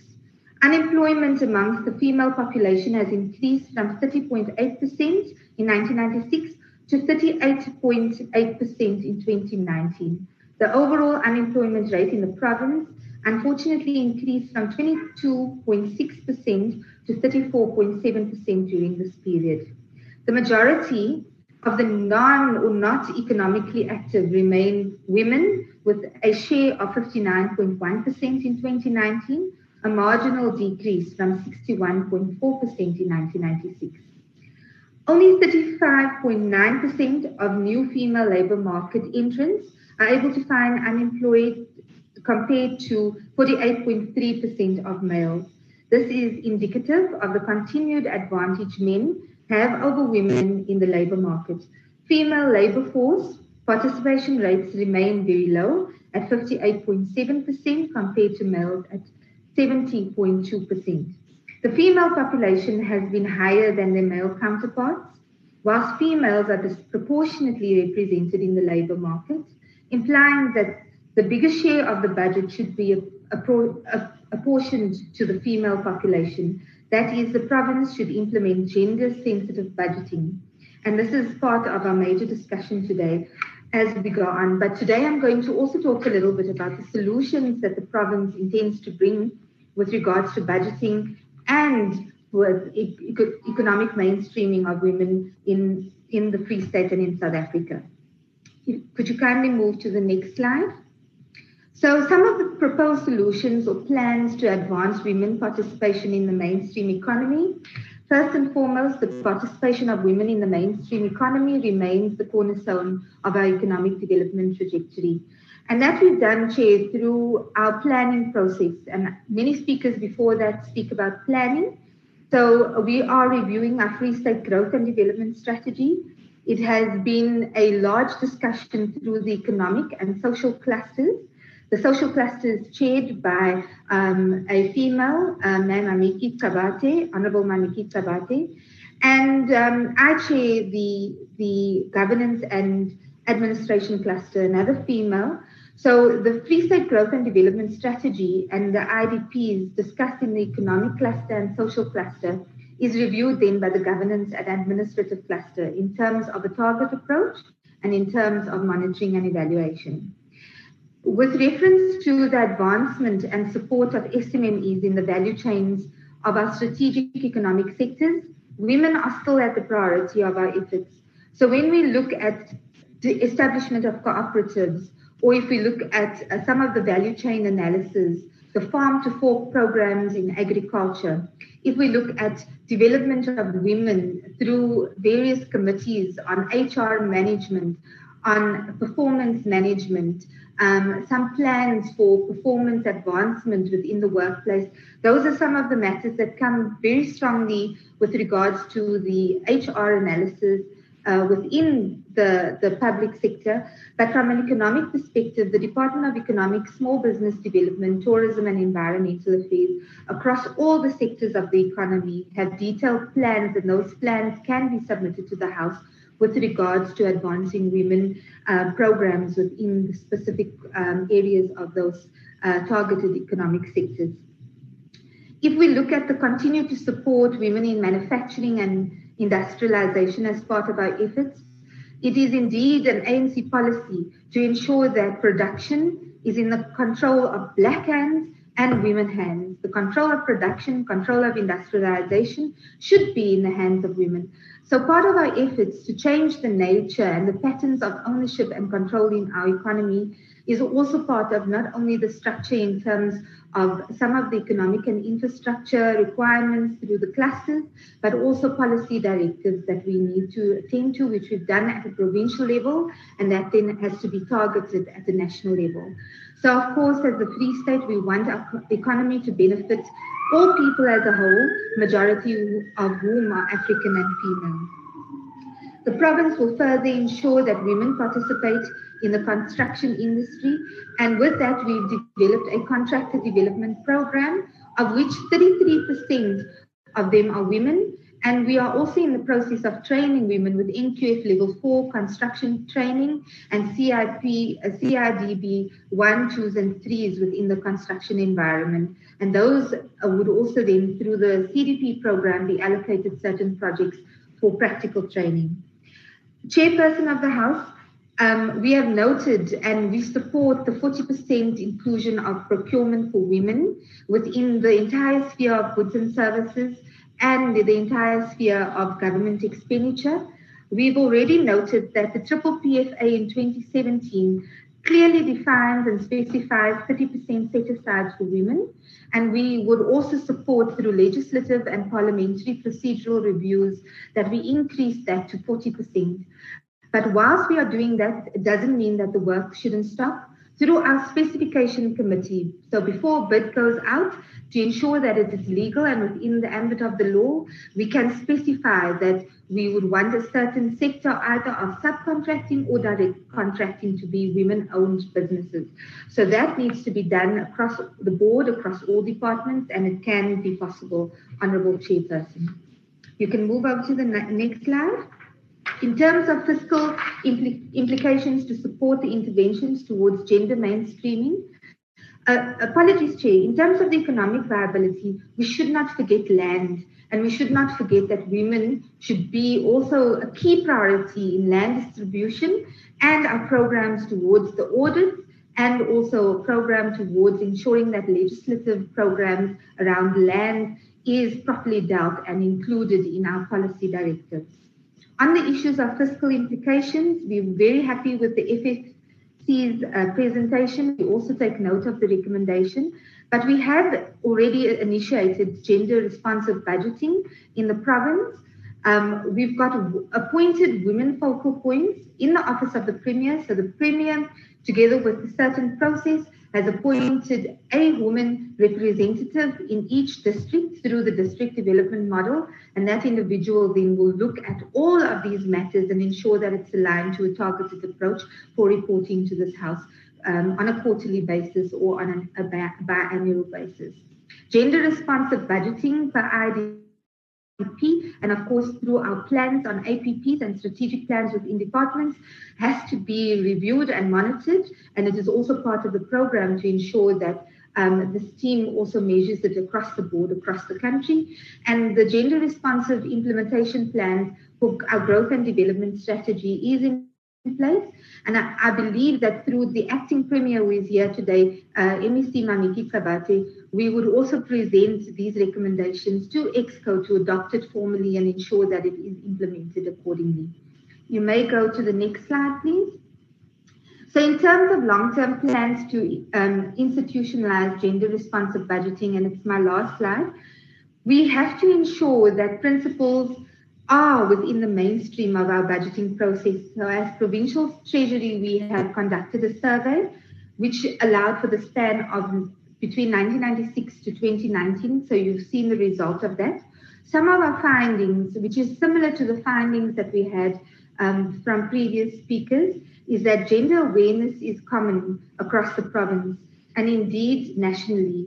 But the commitment to implementation of programs associated with gender inequalities are still lacking. And that then truly then talks to the way we implement and the way we understand the outcomes and our targeted approach, which needs to be developed and has to have a more stringent um, performance plan.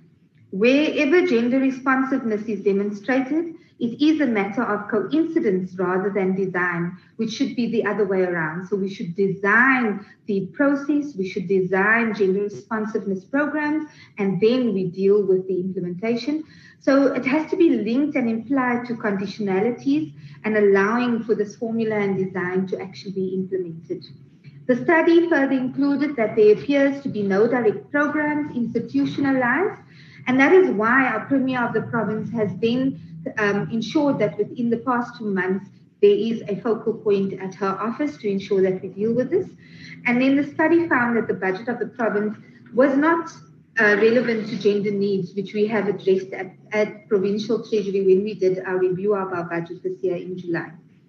So, in order for us to move on towards gender mainstreaming approach, we've already then agreed that we'll develop a clear set of gender strategies, targets, priorities, and programs with key indicators. And the implementation framework has to have clear targets, guidelines, and the terms of reference for reporting and monitoring and evaluation. It is also um, stated that we have to implement a plan with evaluation systems alongside the national indicators so that we don't duplicate numbers, we don't duplicate information, and that it also feeds into national targets, so it has to be aligned. And we need to specify who must do what, when, and how the respective data is collected. So provincial treasury will become the central point to measure and monitor this in alignment together with the social development cluster who is then in charge of making sure that this uh, is reported correctly to the right and, and correct cluster and co- committees. It is important that the current voluntary system tends to, to lack teeth, so we have to have some sort of accountability and sustainability. So even if MECs change, uh, senior management changes, it has to be written in documents and there has to be legislative mechanisms and there has to be an enforcement of compliance to those mechanisms so that we can ensure continuity. And lastly, which is most importantly, the framework for gender equality needs to be converted into law so that it also then talks to some of the legislative prescripts that we have to adhere to and that we could also assist when it comes to auditing processes that we don't have skewed or blurred lines when it comes to how we've implemented matters, either from budgeting, implementation, and execution, so that we don't have challenges with Auditor General and irregular methods of um, implementing our programs. Lastly, our provincial stage to under the ambit of the leadership of the executive of this province, will also look at the following key areas quantify gender responsiveness of budgets for all provinces in the country, undertake a comprehensive survey to accurately assess the gender coincidence and incidence of spending and revenue. And then we will use Free State Province um, to be able to support this. But, Honorable Chairperson, I think we should, um, if you would allow me, just to conclude by saying that 2020 marks 26 years since the adoption of the 1994 Women's Charter for Effective Equality. I'd like to state that our province is so lucky to have a free state, a free state premier who's a woman, a speaker who's a woman, a deputy speaker who's a woman, and we have five MECs who are female. And our primary role in advancement of women are not only in the in the public sector, but private sector too. And I'd like to also advise that as part of the program that we have specifically in finance together with the EXCO, is that our socioeconomic transformation, specific in the light of gender-based violence, is that we have to have a financial liberation program for women in this country so that a woman can be trained to save, invest, start planning. If she needs to leave that household, she must be financially free and independent, together with programs with the support of social development, economic development, police, and other departments to ensure that there is a house, there is systems, there is legislation in place for that woman to say, I can pack up, rent a house, take my family with me, and leave. So we have to have a detailed financial liberation program for every single woman in this country. I thank you very much. Thank you very much, um, MEC Brown. Um, I would call now on the Honorable Qabathe, the MEC for Social Development, and who is also acting Premier of the Free State Province at the moment. Honorable Gillian, can I can I come before you call the next speaker? Yes, yes, member. Um, I've asked on the chat group who else needs to present uh, because the the program was not shared. Um, who else needs to present? Maybe you can just take us through so that as members we can focus on uh, also preparing ourselves as to who needs to present and who's not going to present. Um, Thank you, member. The the MEC for Social Development is the last presenter, and then I will, after that, hand over to the deputy chairperson again. That's the last is, presenter. It's coming now. Is the MEC for Social Development the one who's get, taking the floor now?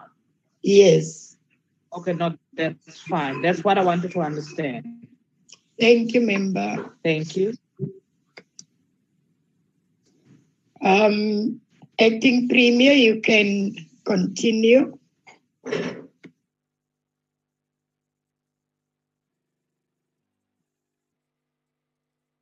Uh, uh, thank you very much. Um,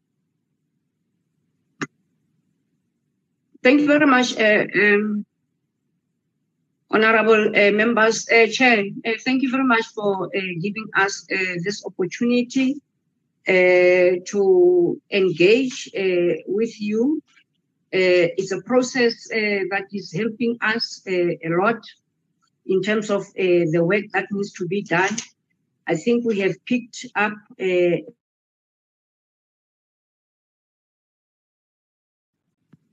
my apologies. Using your phone and now they are calling in, uh, disrupting uh, my presentation. Um, we we we have learned a lot from uh, uh, previous presentations of the first session. What was raised by um, the gender commissioner uh, Gertrude Mothupi, the challenges that uh, she has picked up, uh, and a thorough work has been done uh, about the Free State challenges. the presentation by um, Stats SA, you will see that in the chat, I have requested that we be sent those presentations so that we take them and make a, a, a program of work to respond to uh, the issues that they have raised. They are an eye opener. They are going to help us that we work in a much more better way. Uh, Chair, uh, I will, I if you you you agree, I will just uh, touch on the challenges and the highlights uh, of our work in the province, because uh, Chair, uh, the presentation of the Premier was not done in a slide form. Now I want to try to avoid reading this uh, long presentation that is not in a, a, slide form. So I will talk to, to it. And, and let me start by admitting, that uh, this is a long road. It's a long way. In the land, as fanela kuti hambe for women to be fully uh, emancipated. At some point, we do well. At some point, we regress. Uh, and we go back and strategize and soldier on uh, again. Why am I saying uh, at some point we we regress? Um, Chair, in terms of gender representation at a higher level, a, a, a political level. Um, much as MEC uh, Treasury has appreciated that we are having a woman premier, a woman speaker, a woman deputy speaker, uh, but at municipal level, Unfortunately, out of the 23 municipalities that we are having, um, of the 23 mayors, only 10 are women. And when we start, we start well. We start well uh, fighting for 50-50 representation, but along uh, the term, women uh, are being taken out. Uh, in the Free State, five women uh, were, were, were, were taken out and uh, they were replaced by men. Five all in all. Uh, as we speak, let me touch a little about Northwest also. That is taking out four women as we speak uh, uh, now. I'm, I'm, I'm touching on the two because Chair, you know what I want us to look at? We are also saddened by the fact that most of them happen in August month.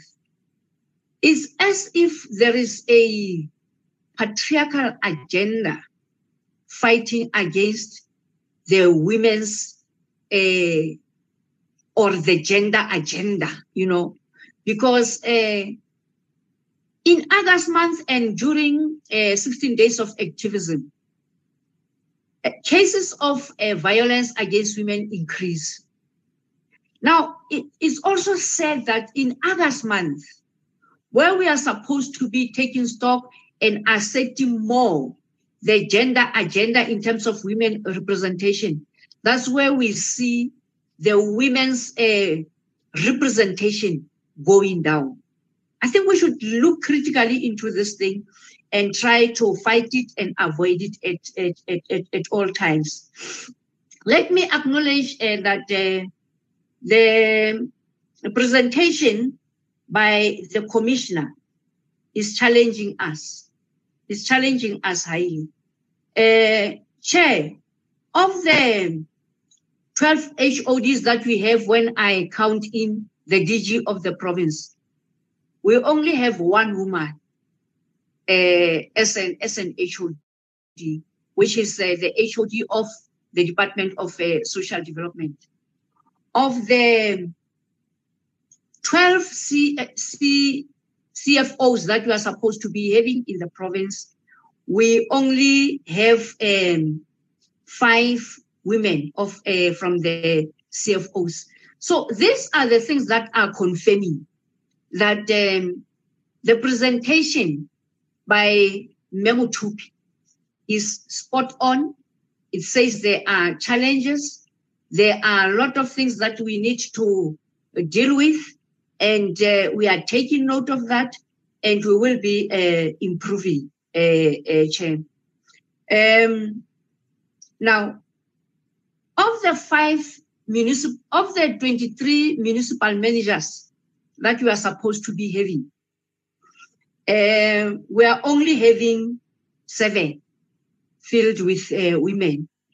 We have an opportunity to improve if we have the will to improve because currently there are five vacant posts of the municipal managers.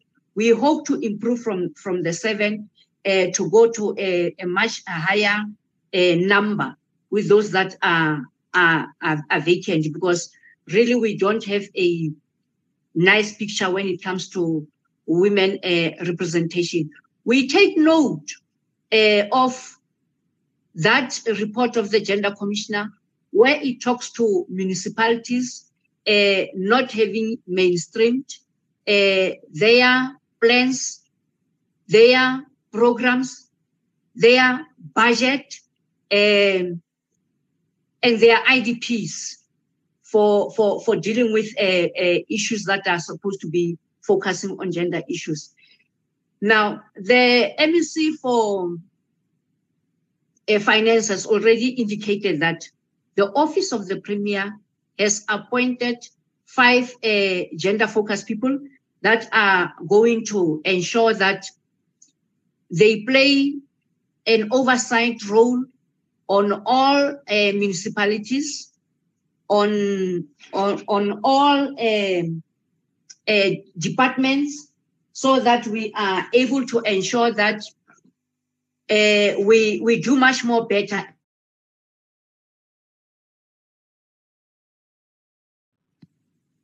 The way that they're going to going to focus on all uh, seven uh, key priority areas of government: a capable and ethical developmental state, economic transformation and job creation, uh, education, skills and health, uh, consolidating the social wage through reliable and quality basic services, um, uh, uh on, on spatial uh, integration, human settlement and local government, social cohesion and safe uh, communities, chair. and the last one, and the last one, uh, Chair, uh, where uh, is dealing with the where's the seventh priority? But then all the seven priorities, they will be focusing as as they will be doing oversight. They will be ensuring that there is improvement uh, on all these seven key uh, priorities, and you will also take what Stats SA has said. We will take what uh, the presentation of uh, the gender commissioner as we do this work. And we know that you will also be there to play an oversight on all of these issues that we, we respond much more better. But Chair, truly speaking, you know, uh, all uh, the women that are here, you know that the biggest fight is to fight the patriarchal mindset of our male colleagues that we are working with for us to be able to do much more better than how we are doing dealing with. So that is also another fight that we are going and to engage ourselves with and ensure that uh, we win uh, on these things. Chair, on social uh, development, uh, response to gender-based violence issues, and ensuring that uh, we assert women uh, representation. I can just briefly say because MEC Mashinini from the police has already touched on a lot of issues that the Department of Social Development is doing. All I can say to you is that we have realized that through the NPOs, we are just helping uh, women to be there and to work, but we are not really advancing them in terms of uh, economic uh, upliftment, a true economic upliftment where they can be self-sustainable. With NPOs, they are still going to rely to government. So we are in a process of uh, checking the NPOs that we can turn into co-ops so that as they do uh, the social community work, but they should also be uplifting their uh, lives at the same time. Uh, for instance, the 46 uh, CNDC, Community Nutrition and Development Centers, which were known as um, feeding schemes. We are trying to ensure by all means that they are not just feeding schemes, but we build those women's capacity in other skills so that they can be economically self-sustainable. Uh, we have taken a decision in the Department of Social Development that all the PPEs that are going to be uh, be uh, sought for the ECDs we are going to use women co-ops to do the masks and everything for our ECDs. We have taken a, a decision that the uh, the hands-free sanitizers that we are going to buy for the ECDs are going to be done by people with disabilities uh, the co-ops of people with disabilities will be the ones uh, dealing with uh, those uh, um, um, uh, PPEs. On um, gender-based violence and femicide, we have realized, Chair, the report is saying about the Free State that um, the numbers decreased. But we don't believe that that is a true status, that the numbers decreased. We think that uh, many cases were not reported because a lot of police stations closed down during uh, this time of COVID. So we are following up on uh, that work and we are trying to improve. Uh, we are trying to encourage women to, to report to the Office of the Premier, to report to the Office of Social Development, uh, and also to report to uh, the social network lines of the police when uh, the offices are closed due to COVID, when we are having challenges. Uh, we have had a lot of uh, challenges. We have uh, made a lot of inroads in terms of working. We have ensured that 169 um, people are arrested that were abusing the child support grant. Uh, that's one of the good things that I I want to to report. Uh, the biggest challenge that we are having, Chair, is what is entailed in the report of the gender commissioner. No, uh, in, in the report of the Stats SA, where they are showing that 21% of children are living in homes uh, that are, are not having either a mother or both parents, which means it's child-headed households. And many of them that are vulnerable, we do not have centers that focus mainly on that challenge. And it is something that we have learned. It is something that we are dealing with. The other thing that we are trying to uh, find an intervention on with the minimal resources that we are having. All the people that are in the temporary shelters because of COVID 19, much as we have linked many of them with their families, but there are those that the families are refusing at all to take them uh, back home. So mm. we are sitting with that challenge. What is it that we are going to deal to do with them? And we are trying to, to set up to extend a, a shelter where we can take them and ensure that they are getting uh, skills uh, training so that they can be able to go and stand up and, and, and do a life for themselves, Chair. Those are some of the things that we are trying to do in the province. Uh, thank you very much, Chair. Let me not waste your time. Uh, thank you. Thank you, Acting Premier, um, um, Deputy Chairperson. Thank you very much, Honorable Gillian. Thank you very much also to the executive of the province of the Free State for the uh, for the inputs that they have made, the presentations. We we actually I actually wanted to request the members of the NCOP that are locked in, whether they want to just make any observations, not not for a long time, just for a few minutes. They can indicate to me whether they want to make uh, some observations. Or should I call them by name? So that we follow in that in that fashion. Those that want to can indicate, those that do not want to, it's fine. Honorable Makause. Makause. Thank you, Deputy Chairperson of the National Council of Provinces. And also thank you for allowing us, as members of the NCOP, who are coming from other provinces, to actually zoom into the Free State and listen to what is happening. But I just want to make this observation, um, Deputy Chairperson, that we might be in the same house, uh, but we've got a completely different understanding of the topic in general after 26 years of democracy.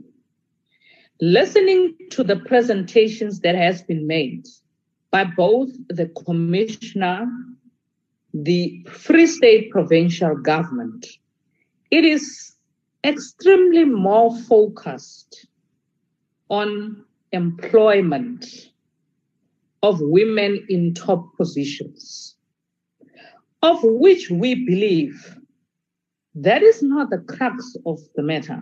The matter is equality. Now, the input that we want to make from our side is that women across the country, particularly in the Free State are suffering with respect to women are subjected to only receiving grants, child support grants, disability grants, and elderly grants. This is not what South Africans entrusted you with 26 years ago. South Africans entrusted you with their vote relating to give us a better life.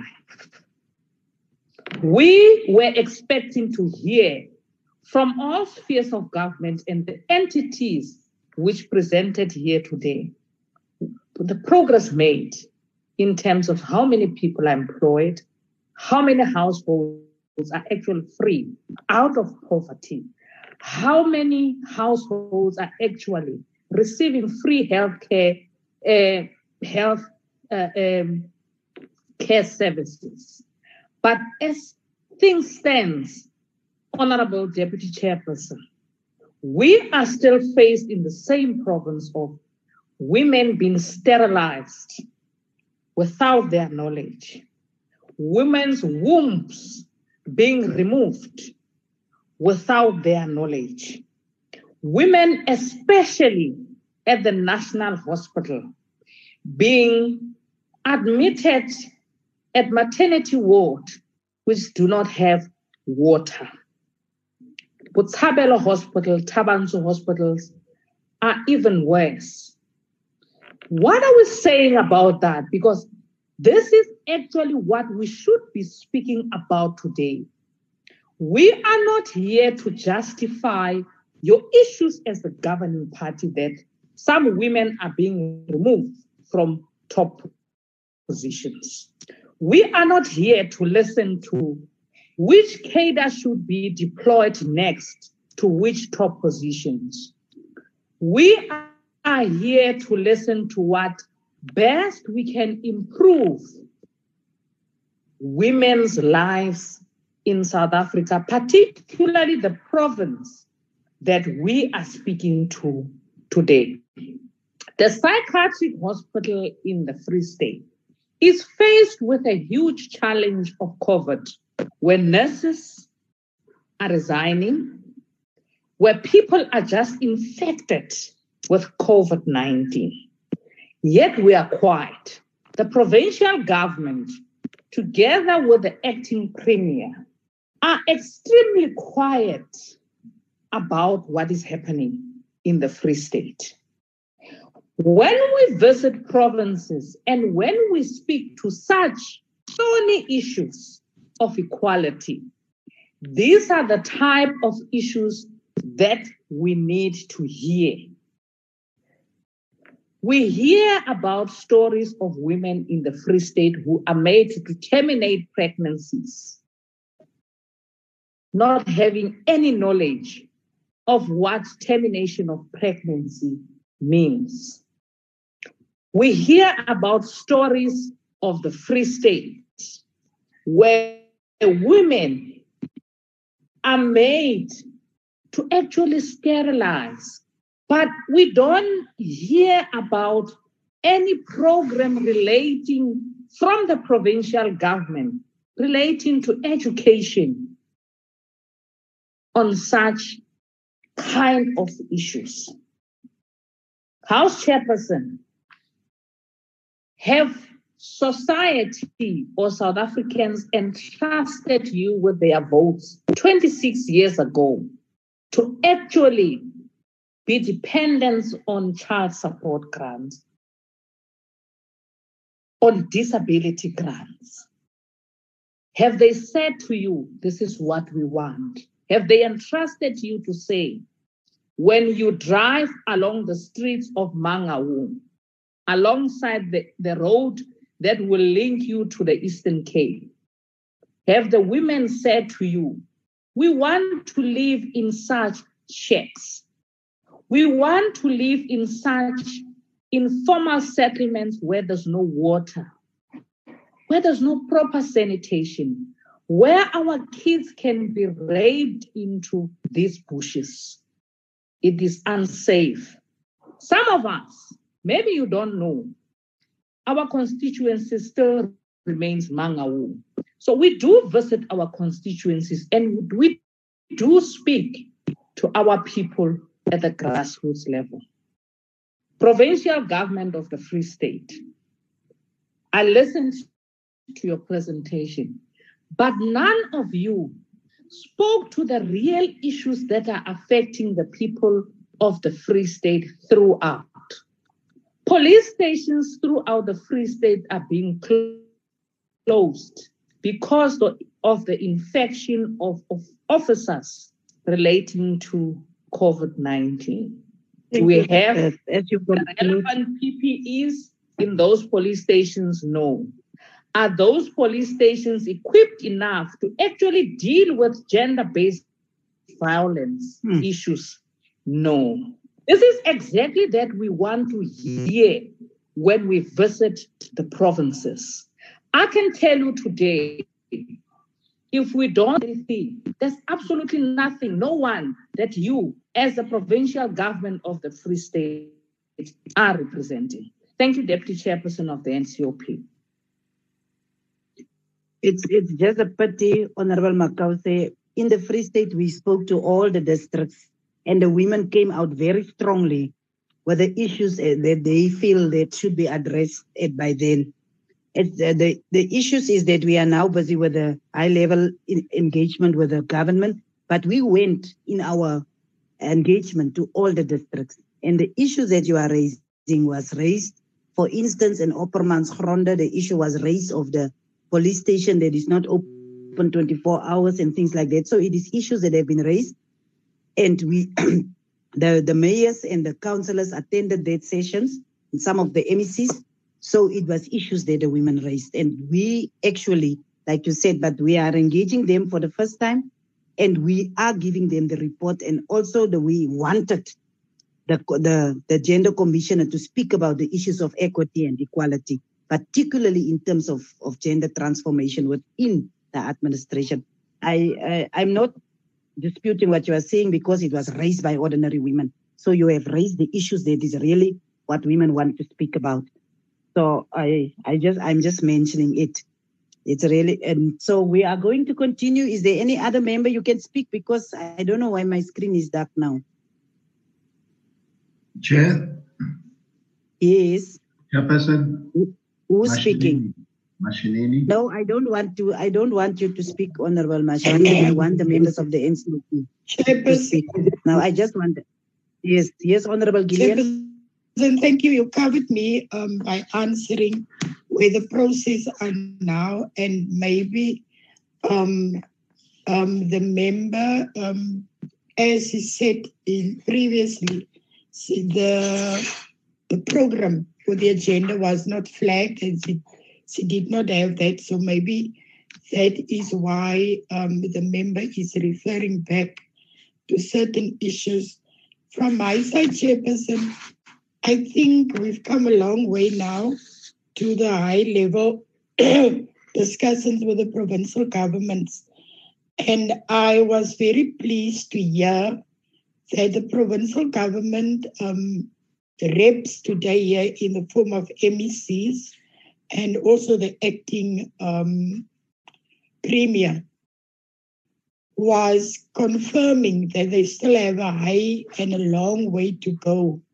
But I am I, I can honestly say, Chairperson, out of the discussions that we had so far with the different provinces, I can also see that there is improvement. And um, the issues for me, um, Deputy Chair, is that we must come to a conclusion where we all agree that the review of the Women's Charter is long overdue. And by having this inter, um, discussions with the different provinces, starting from the local government level, now that we are on the provincial level, I think at the end of the day, we must also agree that this will assist us in the review of the Women's Charter. Yes, there's still a lot to go and a lot to do. But at the end of all the sessions, Chairperson, I think we will come up with a review that, as the previous um, um, members stated correctly, that the issues that are raised and was raised in these discussions with the different provinces, especially on the local level. It has also given us the opportunity when we go back and review to look into all those issues. And we all, I think all of us agree that for the, the equality of women in the country, we must now stand together as women, no matter from which political party you are coming from. But as women in this country, we must stand together and say, yes, the review of the Women's Charter is long overdue, but we have started the process and we're going to finish this process as women to make sure that the equality that all women in this country deserve will be taken up very speedily. And when we finish with this review, we'll come up with a good document. Thank you, Chair. Honorable Butler, I take it you are Galaxy S5.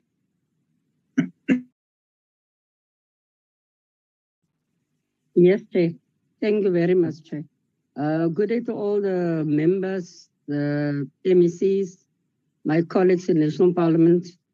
Uh, I don't want to repeat, but I just want to say uh, I'm very much impressed since uh, chart was only reviewed before 1994 and must be reviewed now. I think we can take these discussions also along with other discussions that previously was made by, by the Free State.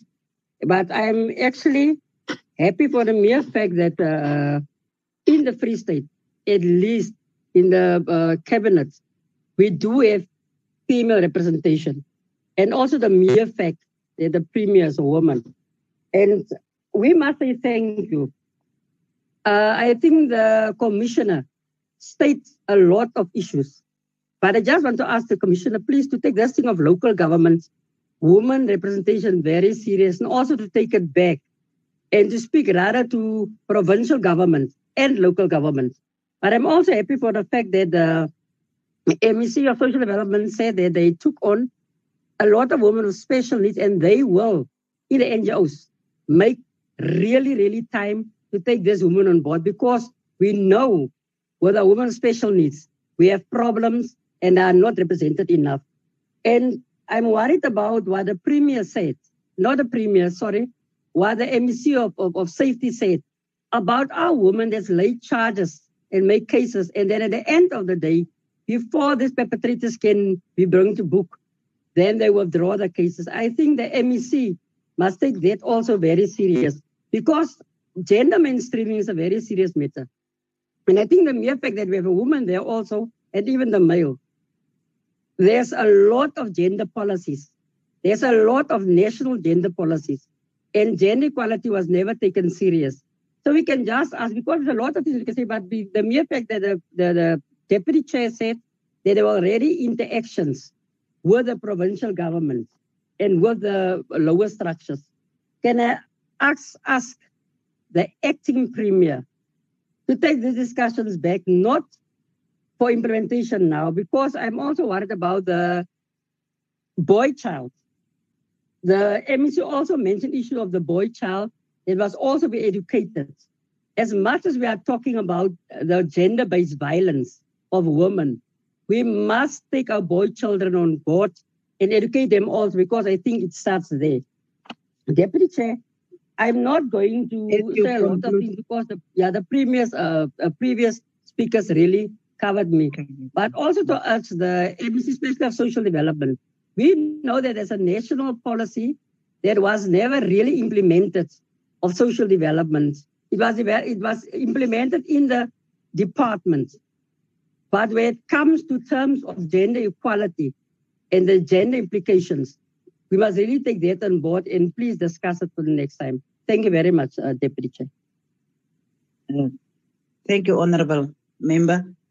Honorable uh, Anne Lutuli.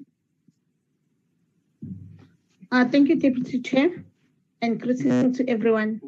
I my input on, on, on this is that when we speak of women in general, it should it should include every woman, including our domestic workers, our mothers at home, people living with disability, people who can't even read. Because at this stage, I don't think that we are doing justice to our women. Uh, we've been elected to go and represent them in higher structures, but I feel that we are not doing justice. Um, and if we're going to speak uh, about issues of women and we don't include all these women, then we are not doing anything. And uh, the previous speakers, I think they, they are all saying that um, there is so much that still needs to be done when, when you speak of women. We can't have cases of um, a GBV, but before that case even goes to court, then a woman go and withdraw a case. It means that there's something wrong. Something is not being said correctly to, to our women. Our women are not being taught enough about their rights. So I think we, we need to look deep in it and and and and when one raises a point, I think we shouldn't even politicize it because when we speak of women, I we, we shouldn't wear our, our, our, political caps. Uh, you know, when you come from rural areas, you'll understand these things that uh, we find our mothers or our our sisters being molested, being raped, but they don't know where to go to because when when they go to police stations, they will find men who will not understand, who will ask, "How can your husband rape you? How can your boyfriend rape you?" So we really need to look deep in it and, and not politicize it. Thank you. Thank you, Honorable Lutuli. I didn't see any other members indicating. If you have, if you are not uh, uh, on the platform, can you just, if you you can even just say if there is still other members that want to indicate before. I also just want to make one or two observations. If none, then allow me then to to just give some homework for the for the for the executive of the Free State. The first point, we hear that there is uh, more or less equity at the basis of the political representation, but it's still very much concerning if we hear that in the Free State administration, you still find departments where you only find about 26% of women representation, and that is from the bottom levels up until the executive levels in the administration. It is something that we want to send you back to make sure that you do some homework and to, to, to, to find out how you can address it. The only department in the Free State that we listened and we heard that is more or less on par was the Premier's office, which means in terms of the administration, there is still a lot of work that needs to be done. And also in terms of the demographics of this country and of the Free State province, it's something that was raised by the Gender Commissioner. We would love to, in our, because we will ask the, the, the committees of the NCOP and NA to follow up on this kind of issues with regard to gender transformation. We would also want to, and if I speak about demographics, I include uh, people living with the, people with disabilities. We are including uh, women and also the issue of of racial re- representation. I think Free State, we have heard from the Stats SA particularly issues that is affecting women and children more like sanitation, electricity. At least there is a very, very high percentage of people that have access to it. But affordability is the issue that we will also want the, the, the, the provincial government to look into it. Because many people have got electricity, but they cannot even afford to buy prepaid electricity to make to make sure that the lights are on. it is the that was the second issue, but also the the recommendations of the FFC. Although it was recommended at the national level, but provinces and local government is the levels that it need implementation. And the issues of engendering our or gender responsive budgeting being institutionalized, it should start at the provincial level and it should also local government should be assisted to make sure. I'm very impressed with the term of financial liberation. But how do you liberate someone that doesn't even have a cent to spend? So that is where we need to start to make sure that we make sure that people have got access to disposable cash. But it's another discussion at another level, but it will assist us if we can actually ensure that we develop our people's ability to be able to liberate themselves from the shackles of poverty. I like I like that uh, that uh, idea, but we must make sure that we how we implement it is what is important. So I I also the other issue that I I thought that I need to to bring up is to request the acting premier as the MEC of social development is the issue of shelters for people that are that are victims of abuse. The issue of shelters, we would really request the committees to to to to to, re, to revert back to you to make sure that we address the issue of shelters not only for homeless people oh, but particularly that and then something that the gender commissioner also raised was the safety of the victims of gender-based violence within that specific shelters that is there. So i am raising these issues for our uh, uh, executive at that level. And also one uh, uh, uh honorable Qabathe, one issue whether the FFC race is that let us begin to, and I know in your hands this is something that might possibly happen together with your premier, that we identify any district where we begin to pilot gender by budgeting. It's a very, very sound proposal. And it's a proposal that we that can work in our provinces as long as we begin to identify. We heard that a, a district like Fezile Dabi is ready in terms of the kind of, of, of issues that they put in place. Why don't we pilot it to begin to be a pilot site for the Free State for, for, for gender uh, uh, focused by budgeting, for gender uh, responsive budgeting. I'm just making that kind of proposal, but we don't want to take all the time. We ask other people to speak shorter and then we take all the time. We don't want to take all the time. Let me just now at this stage express our appreciation for this very, very informative and very, it was in actual fact, I am not someone that usually say easily something was good, but it was a good session because all of us could really hear things that will make us to think out of the box. But we could also hear that the executive at the level where you are are ready and you are prepared to address issues. The issues that was raised by Mema Kause is issues that we are going to make sure that we sent you the report on the issues that was raised by the women at the local level so when we engage them at the different districts and we would want to have a response to the issues that was raised and the issues that we are going to give the report to. We we already had a report uh, that was ready. I'm sure it has been submitted. So we will then in our daily engagement but we are going this is not a an event. This is a project. After we have finalized the provinces that we have identified, we will then have a national engagement. In some of the issues, we will be able to give provinces to respond to as to how have we improved to address the issues that is important for the women at the grassroots level. With that said and done, I just want to express our appreciation and I want to thank the executive of the Free State I want to thank our partners and stakeholders like FFC, like the Stats SA, as well as the Gender Commission on Gender Equality and also the legislature. We want to thank all of you and particularly the members of the NCOP. Thank you very much for your attendance and God bless. And stay safe, wash your hands and sanitize and make sure all of us unite in our action against the pandemic and against gender-based violence is a second pandemic that our women are struggling and living at the current moment. Thank you very much. Thank you, thank you, Chair.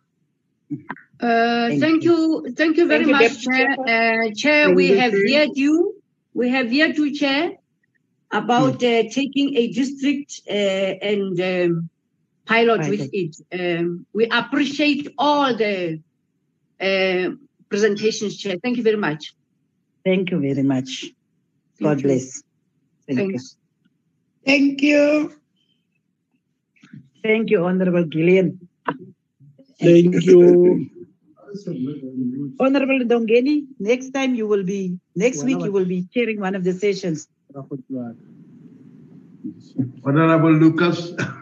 I'm listening. Unless what are the I'm Honorable. Lucas. I'm Yeah. listening. I'm listening.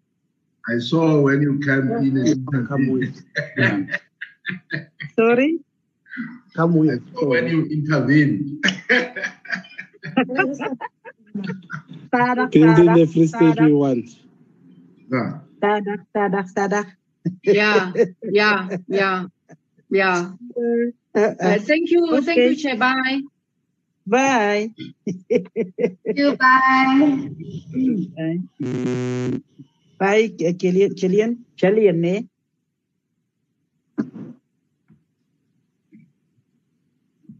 I don't want to leave, het sukkel nou